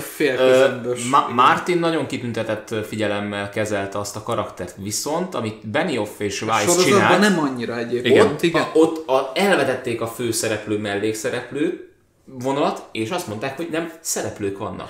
Ami, ami egyébként egy zseniális húzás, csak Igen. emiatt néha kellett volna még egy rész. Amikor mondjuk, amikor mondjuk nem a vérebnek a visszatérésével foglalkozunk, hanem Daenerysnek a szép lassú megőrülésével, kellett volna még egy rész, ami nem azzal van föltöltve, hogy Tormundnak összetörték a szívét Jamie, meg lefektette Brienne, ö, hanem, hanem vannak ilyen ö, Aha. részletek benne. Azért gondolom én is azt, hogy kellett volna ide még egy rész, hogy ezt, ezt a, a negyedik, ötödik részt, ezt szépen széthúzzuk egy negyedik, ötödik, hatodik részre, és így szépen végigvinni Daenerysnek a történetét, sokkal több időt lett volna kibontani. Mert az például dramaturgiailag egy brutálisan nagyon erős momentum, hogy a legvégén lényegében amit elvárnánk, ugye ami, dekonst- ami egy dekonstrukcióban lezajlik, hogy, hogy a legvégét nem egy hatalmas csatával zárjuk le, hanem egy, egy nagyon személyes, brutálisan bensőséges, drámai és nagyon lélekölő intim jelenetben. Igen. És annak az az, az egy rész, az az utolsó rész, az annak van szentelve. Az egy nagyon lassú folyású, egyetlen egy, ö, szint, szinte csak egyetlen egy ö, helyszínen játszódó rész. Ö, kell, lehet, lehet, hogy kellett volna, igen. Figyeltétek egyébként a kosztümöket? Melyikre gondolsz arra, hogy Daenerys a fehér ruhából zuhant bele a fekete ruhába, arra, hogy John szépen lassan fölvette a Stark ruháját, ami majdnem Ned Starknak a ruhája, arra, hogy Sansa a csicsás kis cuccait lecserélte a már-már fekete páncéljára, melyik kosztümváltásra gondolsz? Van egy pár. mind, mind, mindezekről, mindezekről. Tehát, Tehát, hogy, hogy- igen, vagy ha megnézzük Cersei-t például, hogy, hogy ugyanazokban a színekben tündököl az ötös epizódban Daenerys és Cersei például. Tehát ugyanaz ez a fekete-vörös bíbor. Ö, Vagy Annyi, annyi nagyon nagy különbség van egyébként kettejük közt, hogy Cersei-nél inkább a, a vörös, az, ami domináns. Tehát ő inkább vörös, és Daenerys meg inkább fekete. Tehát a kettejük között megvan ez a... Látják egymást, inkább az tisztelik, oroszlán, igen, tisztelik is egymást a sárkány. Viszont, viszont nagyon ellentétes bennük az arány mindenből. Ők egyébként ugyanúgy antitézisei kb. egymásnak, mint, mint Jamie és Euron. Uh-huh. Ugyanez az ellentét páros megvan bennük, csak náluk sokkal finomabban van ez kifejezve ebben, hogy hogy öltöznek. igen. Igen, egyébként a, a kosztümváltások azok, azok erőteljesek. Nagyon jók a kosztümök, és hogyha megnézzük, még egy további áthalásokat látunk, hogy érdekes mód, két karakter van, a, a, aki női karakter és mégis páncélba öltözik, Sansa és Cersei. Cersei-nek konkrétan válvasa van. és, és, és Sansa, amikor izé megkapja a végén a, a északnak a koronáját, Á, és, és hozzá a, a, a, a faerezetű melvértet, meg a, meg a, A falevelekkel. meg a faleveles Ah, igen. mintha egy tünde királynő lépett volna elő a a gyűrűk urából. Tehát az, az egy gyönyörű jelenet igen. ilyen szempontból. De, de igen, akkor térjünk rá a hatos részre, mert ugye elhamvasztottuk királyvárat. Hatos rész az egyébként egy ez érdekes egy... hullámvasút. Ez egy kamaradráma konkrét. Igen. Az, az már a, a egyébként D.B. Weiss és David Benioff rendezte. És ott mondanám egyébként azt, hogy ebben van az, amikor Daenerys egyesül az általa létrehozott ideológiával. Tudod, melyik az a jelenet? Amikor előlép a nem tudom melyik épületből, azt hiszem pont a várból, kilép, és kinyílik mögött a drogonnak a ah. szárnya. Na az az, aminél ott, hát finoman szólva úgy fogalmaznék, hogy ott beszarsz behúgyozol, amikor megnézed. Igen. Mert, mert az az a fajta jelenet, hogy, hogy ott tényleg benne van ez. Ő egyesült azzal az ideológiával. És Tyrion, amikor akkor fogja és, és ledobja a, a, a, a királynő kezének a címerét. Igen ott, ott, ott, ott, hogyha belegondolsz, hogy ilyen vizualitással végignézed, hogy, hogy, hogy mit jelképez Danny, és akkor itt Tyrion elé áll, hogy hát bazd meg a címedet. Igen, mert, az így mert, mert, mert miért, miért bazd meg a címedet? Mert én benned hittem, és nem, a, nem az, az ideológiában. Igen. És egyébként Tyrion itt, tehát Tyrion amúgy is egy szívszorító karakter, de itt a lelkem összeroppantotta ez a figura, és Peter Dinklage, amit itt lehoz, az kegyetlen. Mert, mert tényleg benne van ez, hogy elmegy, ö, megkeresi a, a testvéreit, a két utolsó megmaradt rokonát. És, és nem csak, nem csak, nem csak Jamie-t siratja meg, hanem, hanem Cersei. cersei is, az egész házát megsiratja lényeg, aki egyébként kivetette őt. Igen. De még úgy is oda ment hozzá Cersei az a negyedik részben, hogy tudom, hogy nem vagy rossz ember. És Egyébként, egyébként Tyrionnak, ez a, Tyrionnak ez a drámája, hogy őt gyűlöli a saját családja, viszont ő nem képes őket ezért viszont gyűlölni. És Pont ezért, amikor, amikor lemegy és előássa a két halott testvérét, ott, ott pontosan a, az ellentéte van annak, mint amit a Star Wars harmadik részeiben ugye az ominózus Nóval előttek Darth Vader karakterénél, mert itt az a fájdalom az sokkal csendesebb, amit Rionban van. És miután ez, ez megtörténik, odaáll a törpe a sárkány elé, és azt mondja neki, hogy tudod mit? Ezt vidd az anyádba, és ott az a mondat, amikor elhangzik a szájából, mert uh, Daenerys ugye kérdőre vonja, hogy kiszabadítottad a bátyádat, és közdi, hogy kiszabadítottam a bátyámat. Te meg megöltél több millió embert. És nem érzed azt, hogy az ideológiával szembe uh, Tyrion úgy nagyon összeroppanna. Tehát Tyrion akkor a legerősebb amikor már mindenét elvették tőle, és, és semmilyen nem maradt, Tyrion az ott a leges legerősebb. Hogy kilengettük a két ö, ö, irányelvet, a morális ö, relativizmust és az ideológiát? Mert ugye Tyrion akkor a morális relativizmus tézise alapján mondja ezt, hogy igen, te ezt csináltad, én meg ezt csináltam. És így ő pedig De... elég egy idealista ember volt, mindig is. És ő nagyon vágyott arra, ezért ö, te kereste meg Denit, és azért mondta azt, hogy igen, ő egy olyas valaki, akit szolgálni fog. És mégis ott így azt mondja, hogy nincs az, ami ha ezt ez, megmagyarázza. Ha, ha ez az ára, akkor köszönöm, nem. Nem, akkor neki nagyon jó ne, lesz az, nem, hogy bocsánat, nem azt mondta, hogy köszönöm, nem, pazd meg és vidd el innen. Igen, igen, itt, itt ez, ez, ez fontos, és ezért vagyok én ezzel úgy, hogy néha nem tudsz káromkodás nélkül konkrétan kifejezni egy dolgot. Igen. Ebben benne van az. Igen. És itt jön be az, hogy miért gyűlöltem meg itt három-négy rész alatt szürke férget. Mert ő tényleg lealjasodott egy féreggé. Tű, ja, ez, ez tényleg, tehát, ez ügyes, tehát, ezt nem vettem észre. Tehát, tehát saj, sajnos, ö, és én egyébként ezért utálom. És azért, de egyébként tényleg leajosodott egy féregé, mert egyébként ő az, ideák, ideál, ide, az idealizmus mögé bújik a személyes uh, indítékaival. Igen. Uh, én egyébként ugyanazért gyűlölöm a Shadow of the Colossus című játékot, amiért szürke féregnek a karakterét. mert mind a kettő arról szól, hogy a szerelem nevében ő lealjasodik egy féreggé. Mit meg nem teszünk a szerelem? Mit meg nem teszünk a szerelemért? Hát ezt már én mondjuk, az én gyomrom már nem veszi be. Tehát én nem mészárolnék le mondjuk komplet városokat azért, mert megölték azt, akit én szeretek. Viszont simán beleállnék Cersei-nek az arcába. nem is ők, hanem ugye a királynők, akik, igen, akik, igen. akit egyébként az egész város gyűlölt. Igen, tehát hogy, hogy itt nem, nem érzem azt, hogy a problémát oldanánk meg, hanem itt inkább kivetítjük mindenki másra, mert magunkban tárolni az Igen. már olyan ormótlanul nehéz.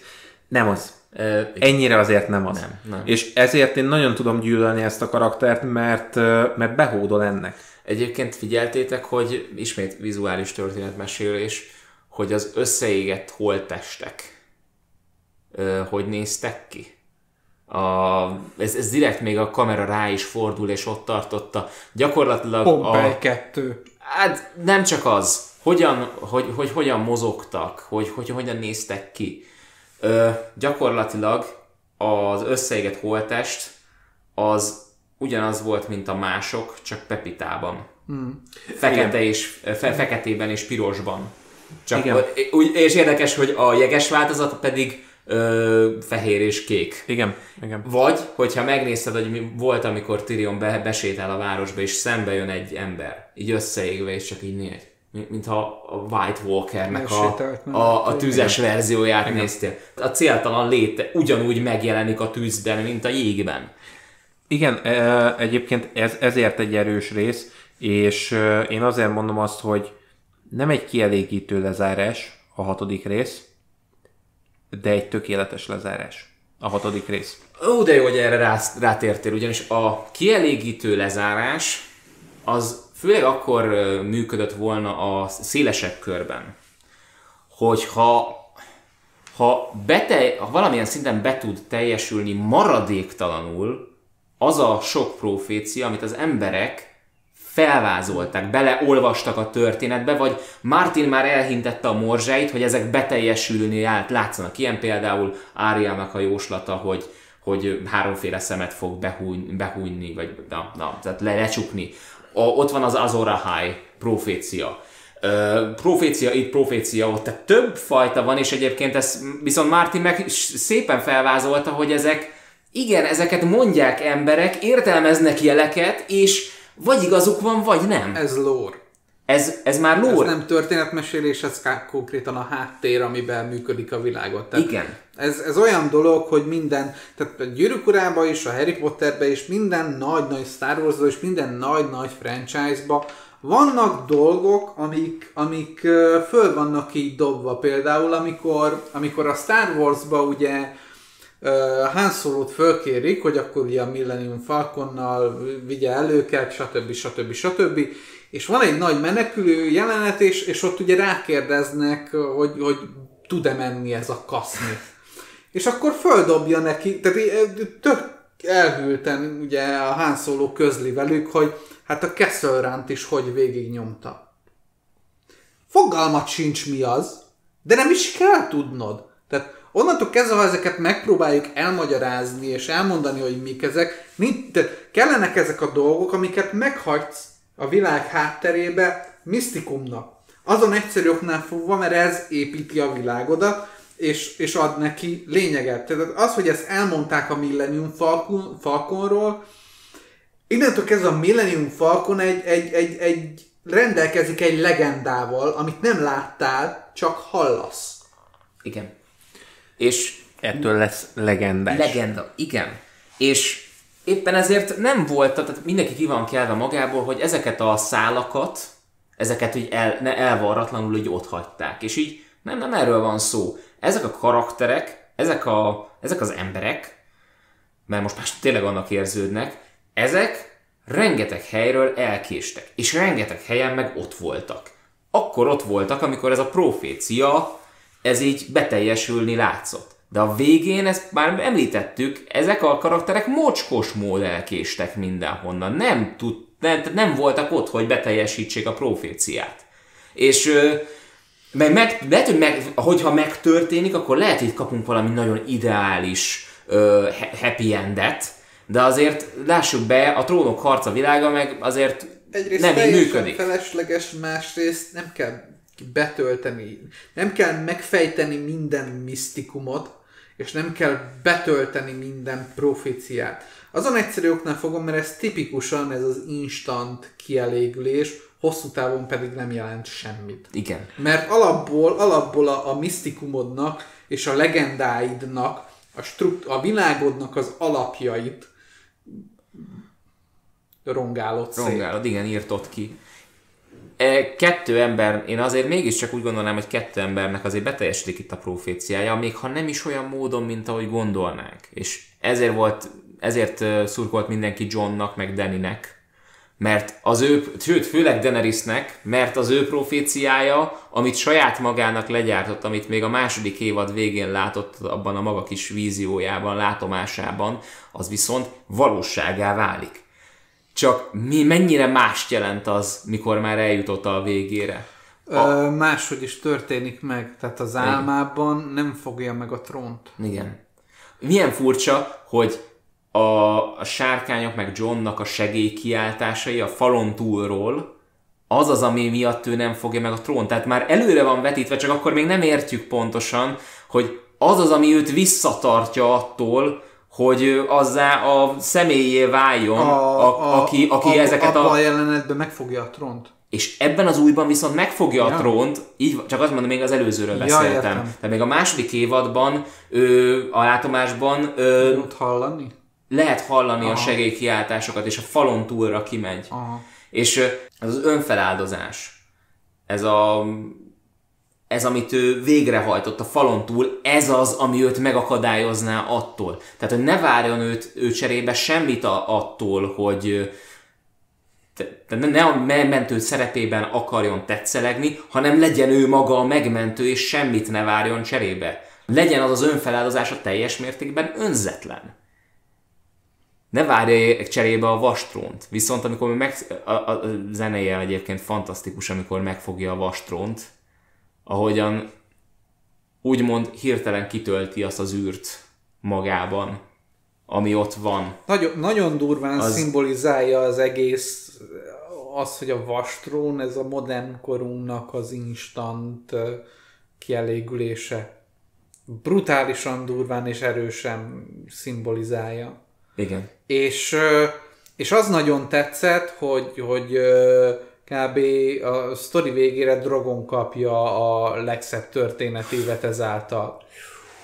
Igen. Amikor Ami karakterfejlődés ő ott kap, az így brutális. Sárkány lejátsza Kit Harrington-t a szír. Igen, Igen, igen. Igen, Egyébként Pedig igen. azért pedig Kit Harrington is olyat alakít, hogy beszarsz. Egyéb, egyébként uh, picit nekem el volt lőve ez a jelenet, Hogy mert uh, amikor Tyrionnal ott beszélget John, és utána elindul, érezhető volt, hogy ő azért megy, hogy Daenerys le- megölje. Tehát ez, ez ott, Érezhető volt, ez ott persze. érezhető volt. És amikor végigvitték a jelenetet, én ott is azt láttam, hogy mikor történik ez meg. Hiába nézett ki úgy, hogy az egy párfordulás lesz ott tőle, és mégiscsak Daenerys mellé áll, pontosan tudtad, hogy ez be fog következni. Persze. E, és pont emiatt, hogy tudtad, hogy milyen, ezért játsza le a sárkány e, a, a, az emberi szereplőt maga mellett. Mert abban a jelenetben viszont a gyereknek a fájdalma van, aki elvesztette az anyját. Az, ahogy megbögdösi az orrával, hogy megpróbálja fölkelteni, hogy nem vagy te még annyira halott muter, kelljél föl, és utána, amikor realizálódik benne, tehát az, az gyönyörű szépen megcsinálták, tehát tényleg a sárkánynak a lezárása az tökéletes. Ott konkrétan, ott konkrétan Drogon egy nagyon durva karakterfejlődésen megy végig. Mert ott, ott elvárnád azt, hogy amit mondasz, hogy ilyen gyerekként fogja, és egy hatalmas nagy láncsóvával ott elpusztítaná john De nem, Drogon realizálja azt, hogy a trón, ez, ez, ez a mindent mérgező, instant kielégülést okozó valami borzalom ott, És ahhoz, hogy tehát a, a bosszúját és a haragját nem Johnon éli ki, hanem azon a dolgon, ami megmérgezte a saját De anyját. visz, viszont egy, ezt, ezt a részét értem, és én meg talán egy kicsit egy gondolattal tovább vinném ezt. Ő nem szimbólumként éli meg a trónt. Ez csak a mi értelmezésünk a szimbólumokat, mi arra használjuk, hogy kapcsolatot létesítsünk azzal a valamivel, ami úgymond a szimbólum mögött van, ami már egy természeti erő. Tehát eleve a sárkány is ilyen, a, nem véletlenül vannak ezek a jelképek minden egyes háznál. Mindegyik ugyanazt a dolgot, azt a természeti erőt megközelíti a szimbólumán keresztül. De mi, a, de mi a, azért, mert mi attól el vagyunk szakadva. És, és alapvetően ez, a, ez az egész. Na most a vastrón, azt őt nem, Drogon azt, azt nem, nem úgy éli meg, hogy ez egy szimbóluma ennek, hanem ez az a pont, ahol a tényleg a, a John és a sárkány megérti egymást. Megértik egymást. Ez, ez a szép benne. Tehát alapvetően átérzi Johnnak a fájdalmát Drogon, érzi, hogy a, ez az élet, annyi, annyi életet vett el ez az egész, ez, a, ez az egyetlen egy dolog itt, a trón. Ja, de én ugy, ugyanígy És- értettem dolgot, tehát Igen, hogy ő ezt konkrétan persze. fizikálisan is megér, Fizikál- ez a dolog az, ami konkrétan megmérgezi az Igen, anyját. én azt mondom, hogy inkább fizikálisan éri meg. Basszus, tehát, hogy, hogy most akkor nézzük már úgy, hogy a sárkányokból ered a tűz, az élet maga. Tehát, hogy azt, azt ők nagyon komolyan érzik, ők nem a szimbólumot látják, hogy a vastrón az milyen borzasztó szimbólum. Nem, ők azt érzik, hogy ez a dolog, ez ennyi embernek ennyi fájdalmat és halált okozott. Egyszerűen. És ez a szép benne, mert ott John ö, végre szembenéz a Targaryen ő énnyével, és megértik egymást a sárkányjal. És egyéb, egyébként, hogyha azt veszed, e, szimbolikusan is jogos, hogyha úgy értelmezed, hogy Drogon az Johnnak a, a Targaryen vére. Végig elutasítja a trónt. Végig elutasítja a trónt, Daenerysnek tökéletesen behódol, Igen. mert ugye Daenerys is Drogonnak a hátán lovagol, ahogy Daenerys vezet, vezeti meg. Sze- szellemileg Igen. ugyanígy Johnnak a hátán lovagol. És ez, ez végig van vezetve, és ebben az egy jelenetben ez kicsúcsosodik, és megérted, és az a szép, hogy ez végig ott volt. Folyamatosan kaptuk hozzá az adadékokat, és, és így ez összeáll egy teljes egészé. És így, hogy elhamvasztják a vastrónt, ö, illetve hát leolvasztják a vastrónt, és Drogon elrepül a messzeségbe. Ö, igen. Igen. Az a szép az egészben, hogy ha megnézed, hogy utána ki lesz a király, Igen. azt vágod, hogy ő bárhova megy ő a király? És hogy, hogy, hogy, ez, ez milyen, hogy ezt milyen szimbólummal oldották meg? Hogy ő folyamatosan a trónon ül. Bren folyamatosan a trónon Mozgó fog ülni. trónja van. Igen, Bren bárhova megy, ő lesz a király. Tehát ő, ő pontosan végighozta azt, amit Joffreynak nem sikerült, amit Cerseinek nem sikerült, amit uh, Daenerysnek nem sikerült, ő mindenhol király lesz.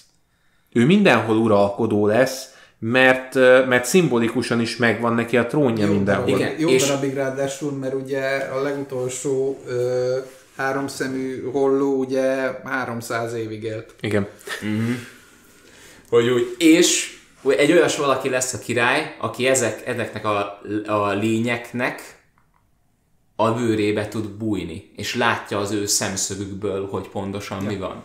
Hú, de szép. Igen, Ezt és szépen egyébként, összerakták. és egyébként az, hogy, hogy Bren ott a végén, mikor, mert ugye Tyrion dobja föl, hogy hát legyen akkor Beren a király. Uh-huh. És itt látszik az, hogy Sam az egyetlen ebből az egész filmből, az egész sorozatból, az egész könyvből az egyetlen jó ember, hogy ő az egyetlen, aki föláll, és, és földobja, hogy hát ha úgyis mindenkit érint ez a, a kérdéskör, hogy ki uralkodjon felettünk, akkor talán kérdezzünk meg mindenkit. Csináljunk demokráciát. I- igen, de, de, de tehát ő benne ott az a naivitás van meg, a, a jó embernek a naivitása, hogy hát, hogyha mindenkit érint, akkor mindenkit kérdezzünk meg. E- Egyértelmű, hogy, hogy akkor ez, ennek így kell történnie.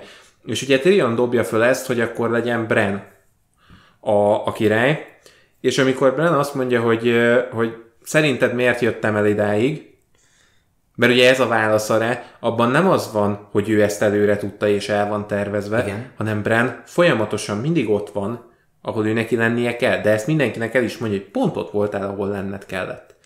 És ő ezt itt, itt fogadta el, hogy És pont azt csináltad, amit tenned kellett. pont azt tetted, amit És tenned a, kellett. és a legszebb, hogy egyébként Isaac Hempstead Wright, a, a színész, ismét kalapomat emelem, mert, ne, mert az ő színészi játéka az, ami kihozza, hogy ő mennyire, őt mennyire nem az ego vezette meg, Igen. Ha, hanem, hogy, hanem hogy amikor mondják neki, akkor így lenéz, egy kicsit így gondolkodik, mert ő ez, ebbe így nem gondolt bele, tehát még ő se látta úgymond, hogy Persze- hogy, persze, hogy, mert hogy most nem a jövőt engem, látja. engem, engem király, királyá választanak itt, hanem így igen, azért vagyok itt, és akkor egy felnéz és elfogadja.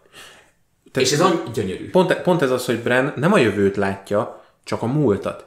És ott, ott van egy ilyen pillanat, hogy Bran így végigpörgeti a fejében a múltat, és ja, És Ez miért, ide miért, miért jöttem el idáig Igen. szerinted? Igen. Igen. Igen. igen. Amit mindenképpen ki akartam emelni, az a, az a királyválasztás, ami, amiről már, tehát az, arról beszéltünk, hogy Bren a király, de én imádtam azt a kabarét, ami ott ment.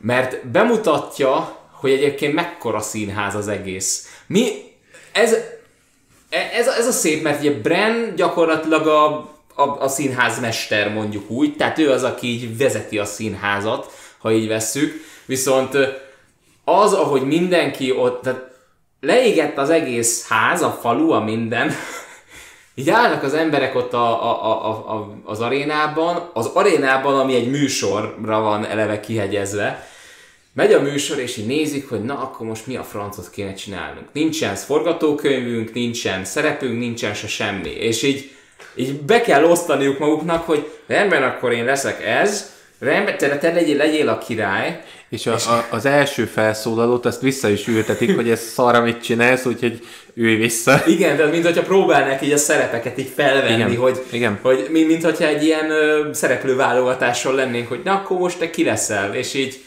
nem te üljél vissza, így van. Így van. És mindez egy arénában, egy ilyen gladiátorszerű arénában megy, ahol megy a műsor. Ezt, ezt a részét egyszerűen imádtam, ezt már korábban is, a hetedik évadban is szerepelt ez az aréna, és akkor is ugyanezt éreztem, hogy, hogy na mennyire vagytok hülyek a szerepeitekhez. Na most kicsit más volt a helyzet. Brian befeje, befejezi a fehér könyvet. Nekem, nekem Annyi minden elindult ott a fejemben, amikor azt láttam. Vagy, vagy, vagy Brian bosszút áll, és valami olyasmit áll, nagyon ír rossz vele. gondolataim jöttek ott a fejembe, hogy igen, Sir Jamie Lannister a kis pöcsű. Sir, Sir Jamie Lannister meghalt, ahogy agyon nyomta a tégla, miközben hőszerelmére Brianre gondolt. És közben Cersei nagyon meghalt duplán. igen. De mondjuk ez meg Jenner lett volna egyébként attól a karaktertől. Tehát, tehát hogyha ezt, ezt nyilván meg... ez csak Ez a én- poénkodás. Ez csak az én fejembe zajlott. Azt én- nagyon- azt én tudom. De ott az egy nagyon, tehát ott az meg minden egy ilyen nagyon-nagyon-nagyon fenkölt eseményt akar bemutatni, hogy lényegében Brian beteljesíti uh, Jamie-nek a, a vágyát, hogy valaki befejezze róla a, a dolgot, de nekem annyira az, én borzalmas gondolkodásom, meg az én ilyen nagyon, nagyon gonosz humorom az volt az első dolog, hogy igen, Sir Jamie az a kis pöcs. Igen. De egyébként ö, nekem... Meghalt, miközben Cersei leharapta a kukkadárját. Oké, okay. jó, meg vagyunk. Szóval, a, ami nekem ott nagyobb ö, ilyen éjenzés volt, az az, amikor Brian kiejti a száján azt, hogy Sir Podrick. Kész! Tehát ott, ott, ott letettem az arcomat. kamera mert jelenet. Aha. Eljutottunk oda, hogy Podrick tényleg lovag lett. Tehát rohadt göröngyös volt az az út, amin ő végigjött. És aztán ő viszi a trónt így végig, I- Brennel együtt. igen, és így igen, ennél nagyobb igen. dolgot azért így... Igen, és egyébként utána, amikor itt, mert ugye e- ez a jelenet az, amikor Tyrion megigazgatja az összes széket a, a kisteremben, beül a saját székébe, és így próbál valahogy elhelyezkedni, hogy olyan coolnak tűnjön picit. Ez, ez, ez az első ilyen alkalomra utal vissza, amikor még ugye a, az öregje, a Tywin Igen, ö, fölveszi őt ö, igen, Igen, igen. pénzmesternek. pénzmesternek, és ott is állandóan, a, ott, ugye direkt azért csinálja, hogy a Tywinnak az agyára menjen, hogy húz- húzigálja a székeket, mit tudom én. Igen, igen. És itt meg milyen furcsa, hogy fordul a kocka, hanem meg lesz benne az a Tywin féle rendszerető. Valaki, hogy így elrendez így a szégeket, ah, igen, rendben, az rendben. rendben És, be, utána, és utána bejön mindenki, és Ó, leülök, varjam. A, a szép az egészben, hogy ha, ha megnézed, mindenki abban a kis tanácsban, mindenki olyan, amihez nem ért. Tehát, hogy a pénzmester a zsoldos. A flottáknak a, a mestere az egy csempész. Illetve nem, nem is rosszul fogalmaztam meg, mert nem az, hogy nem értenek hozzá, hanem mindenki ennek egy ilyen nagyon eltolt, eltolt kabaréja. igen, tehát, hogy, hogy Bron nem tud bánni a pénzzel, neki sosem elég a pénz, neki mindig elkölti a pénzt Ne, valamire. ne, ne, ne. Uh, vagy, Bron, Bron mindig a pénzért megy. Ő semmi másért, a kis ujját nem mozdítja meg, érted? Nem pislog, ha nem kap érte aranyat. persze, igen. Ott van a, ott van a hagymalovag. Igen. Igen, aki, aki a flotta mester lesz, de tehát, hogy pont azért hagymalovag, mert, mert, mert már elvesztette hajóját, mindenét Meg, gyakorlatilag. meg, meg, ami az a legjobban ért, az kb. nem a, tehát a kereskedem, nem a hajó kereskedelem, hanem a csempészés. A csempésze, Igen. ami pont nem, igen, Igen. ami fekete, Ö, fekete És, kereskedelem. és akkor ugye ott van uh, Sam, aki, aki nagymester lesz, és így nézed, hogy hogy? Ember, a citadellát nem jártad végig.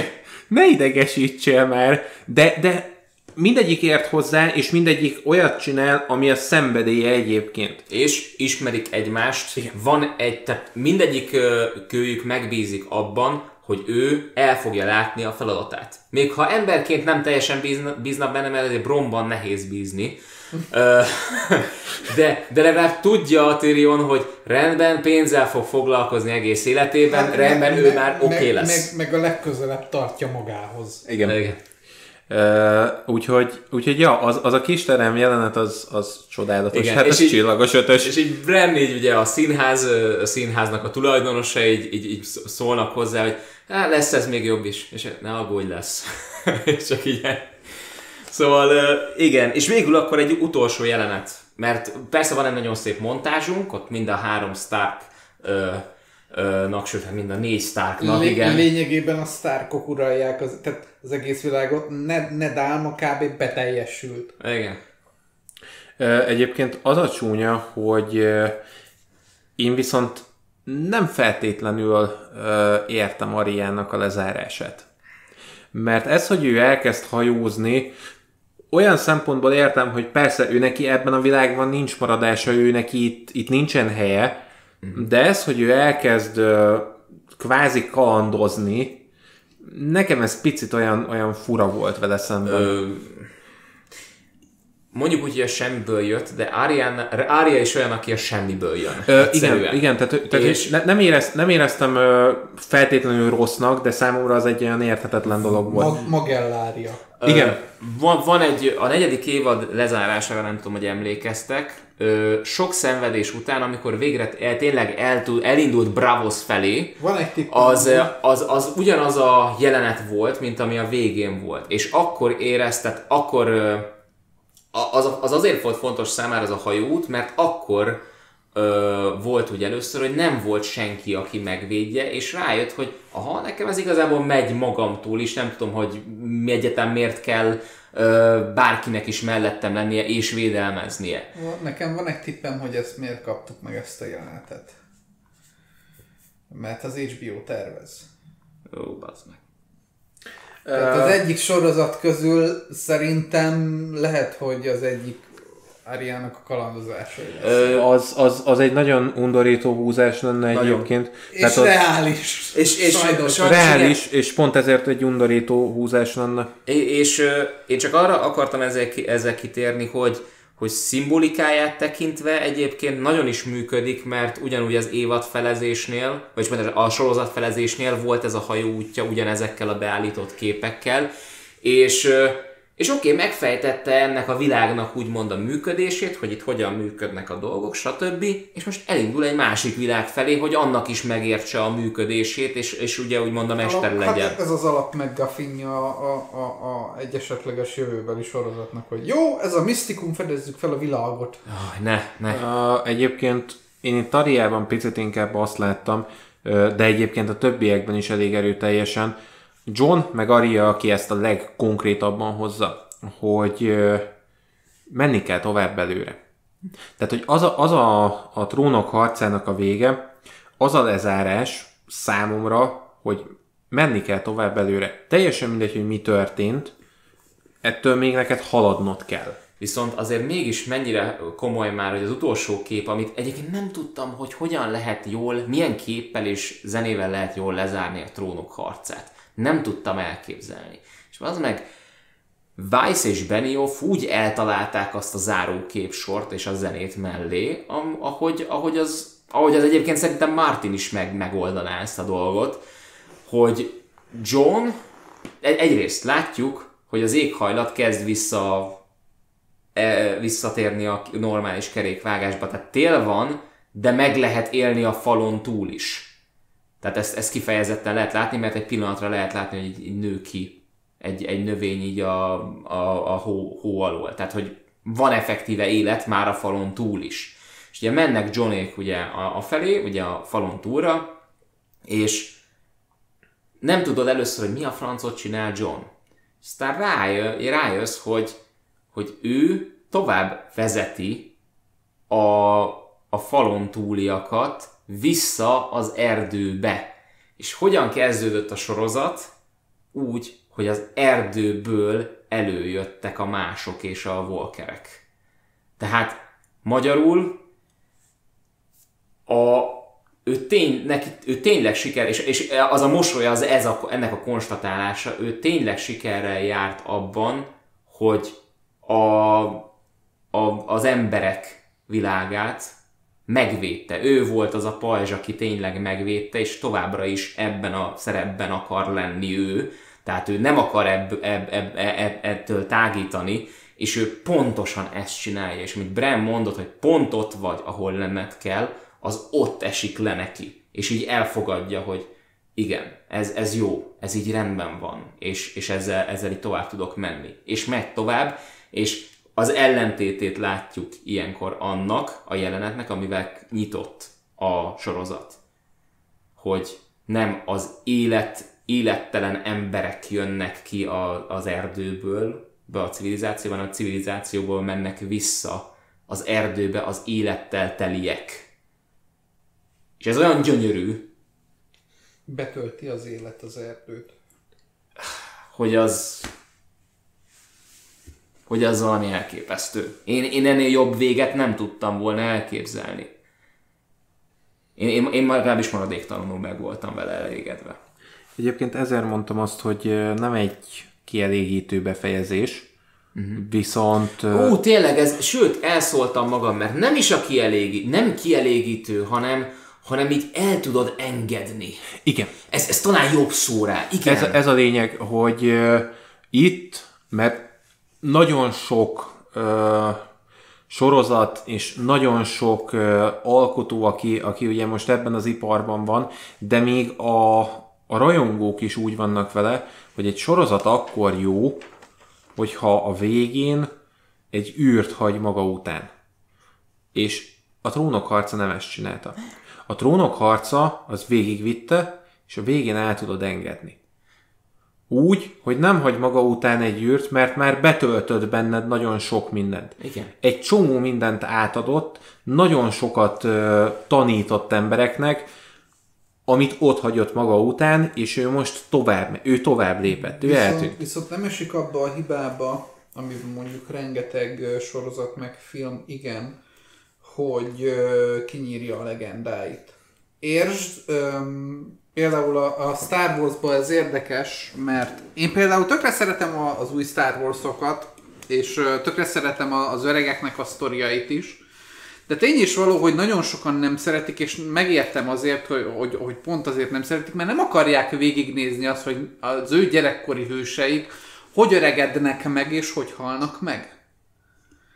Mert tehát ez, ez, ez neked egy, egy, egy, persze, ez a szívednek a kis része, nem akarod végignézni, hogy ez pénzért neked kinyírják. Erre nem gondoltam így, de jogos kritika. Igen. És, öm, és ha belegondolsz, lezárja a trónok harca a végét. De nem idézőjelben, nem öli meg. Nem semmizi ki, meghagyja a misztikumát. Mindenki, mindenkinek van célja a jövőben, mindenkinek van útja, és mindenkinek van egy olyan jövője, amiben el tudod engedni, hogy igen, és akkor ezek, amik ezek után történnek, azokat nem látjuk, mert azok az a legendái a világnak, ami innentől kezdve létezik. Egyébként mondjuk így akkor mondhatjuk, és szerintem lezárhatjuk. Igen, ezzel, lezárhatjuk lezárhatjuk ezzel a gondolattal a, a podcastet, hogy igazából a trónok harca az egy nagyon agresszív székfoglaló játék. Daenerys számára meg honfoglaló A- a- játék. Igen.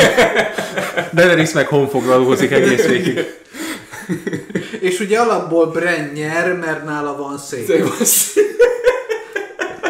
De szép. Úristen! Ez de szép. Eddig, de, ah, srácok, 5 perce pörgött az anyam, hogy hogy a francba zárom ezt le, de köszönöm szépen. Azt is köszönöm, hogy itt voltatok velünk. Ö, lesz, igen, színes. Tartozok még egy dologgal, Igen. mert ugye, Köszönöm. mert ugye azt mondtuk, hogy akkor fog megújulni a csatorna, amikor én bemondom, hogy megújult a csatorna, gyerekek. Szóval színász kérem, akkor most doppergés. Megújult a csatorna. Köszönjük szépen, hogy itt voltatok még egyszer. Lesz természetesen tábortűz menetrendszerűen. Egyébként megújult a csatorna, ennek nagyon örülünk. Várjuk visszajelzéseteket, tehát hogyha van valamilyen kis csiszolatlanság a, a rendszerben, akkor azt, azt nagyon szívesen veszük tőletek, hogyha ezzel felhívjátok a figyelmünket. Leszámítva a mikrofon hiányból adódóakat, mert azokról már tudunk. Igen, így van, így van, azt is majd, az, az még egy pár hónap mire megoldjuk, de, de meg lesz oldva, úgyhogy addig is vigyázzatok magatokra. Sziasztok!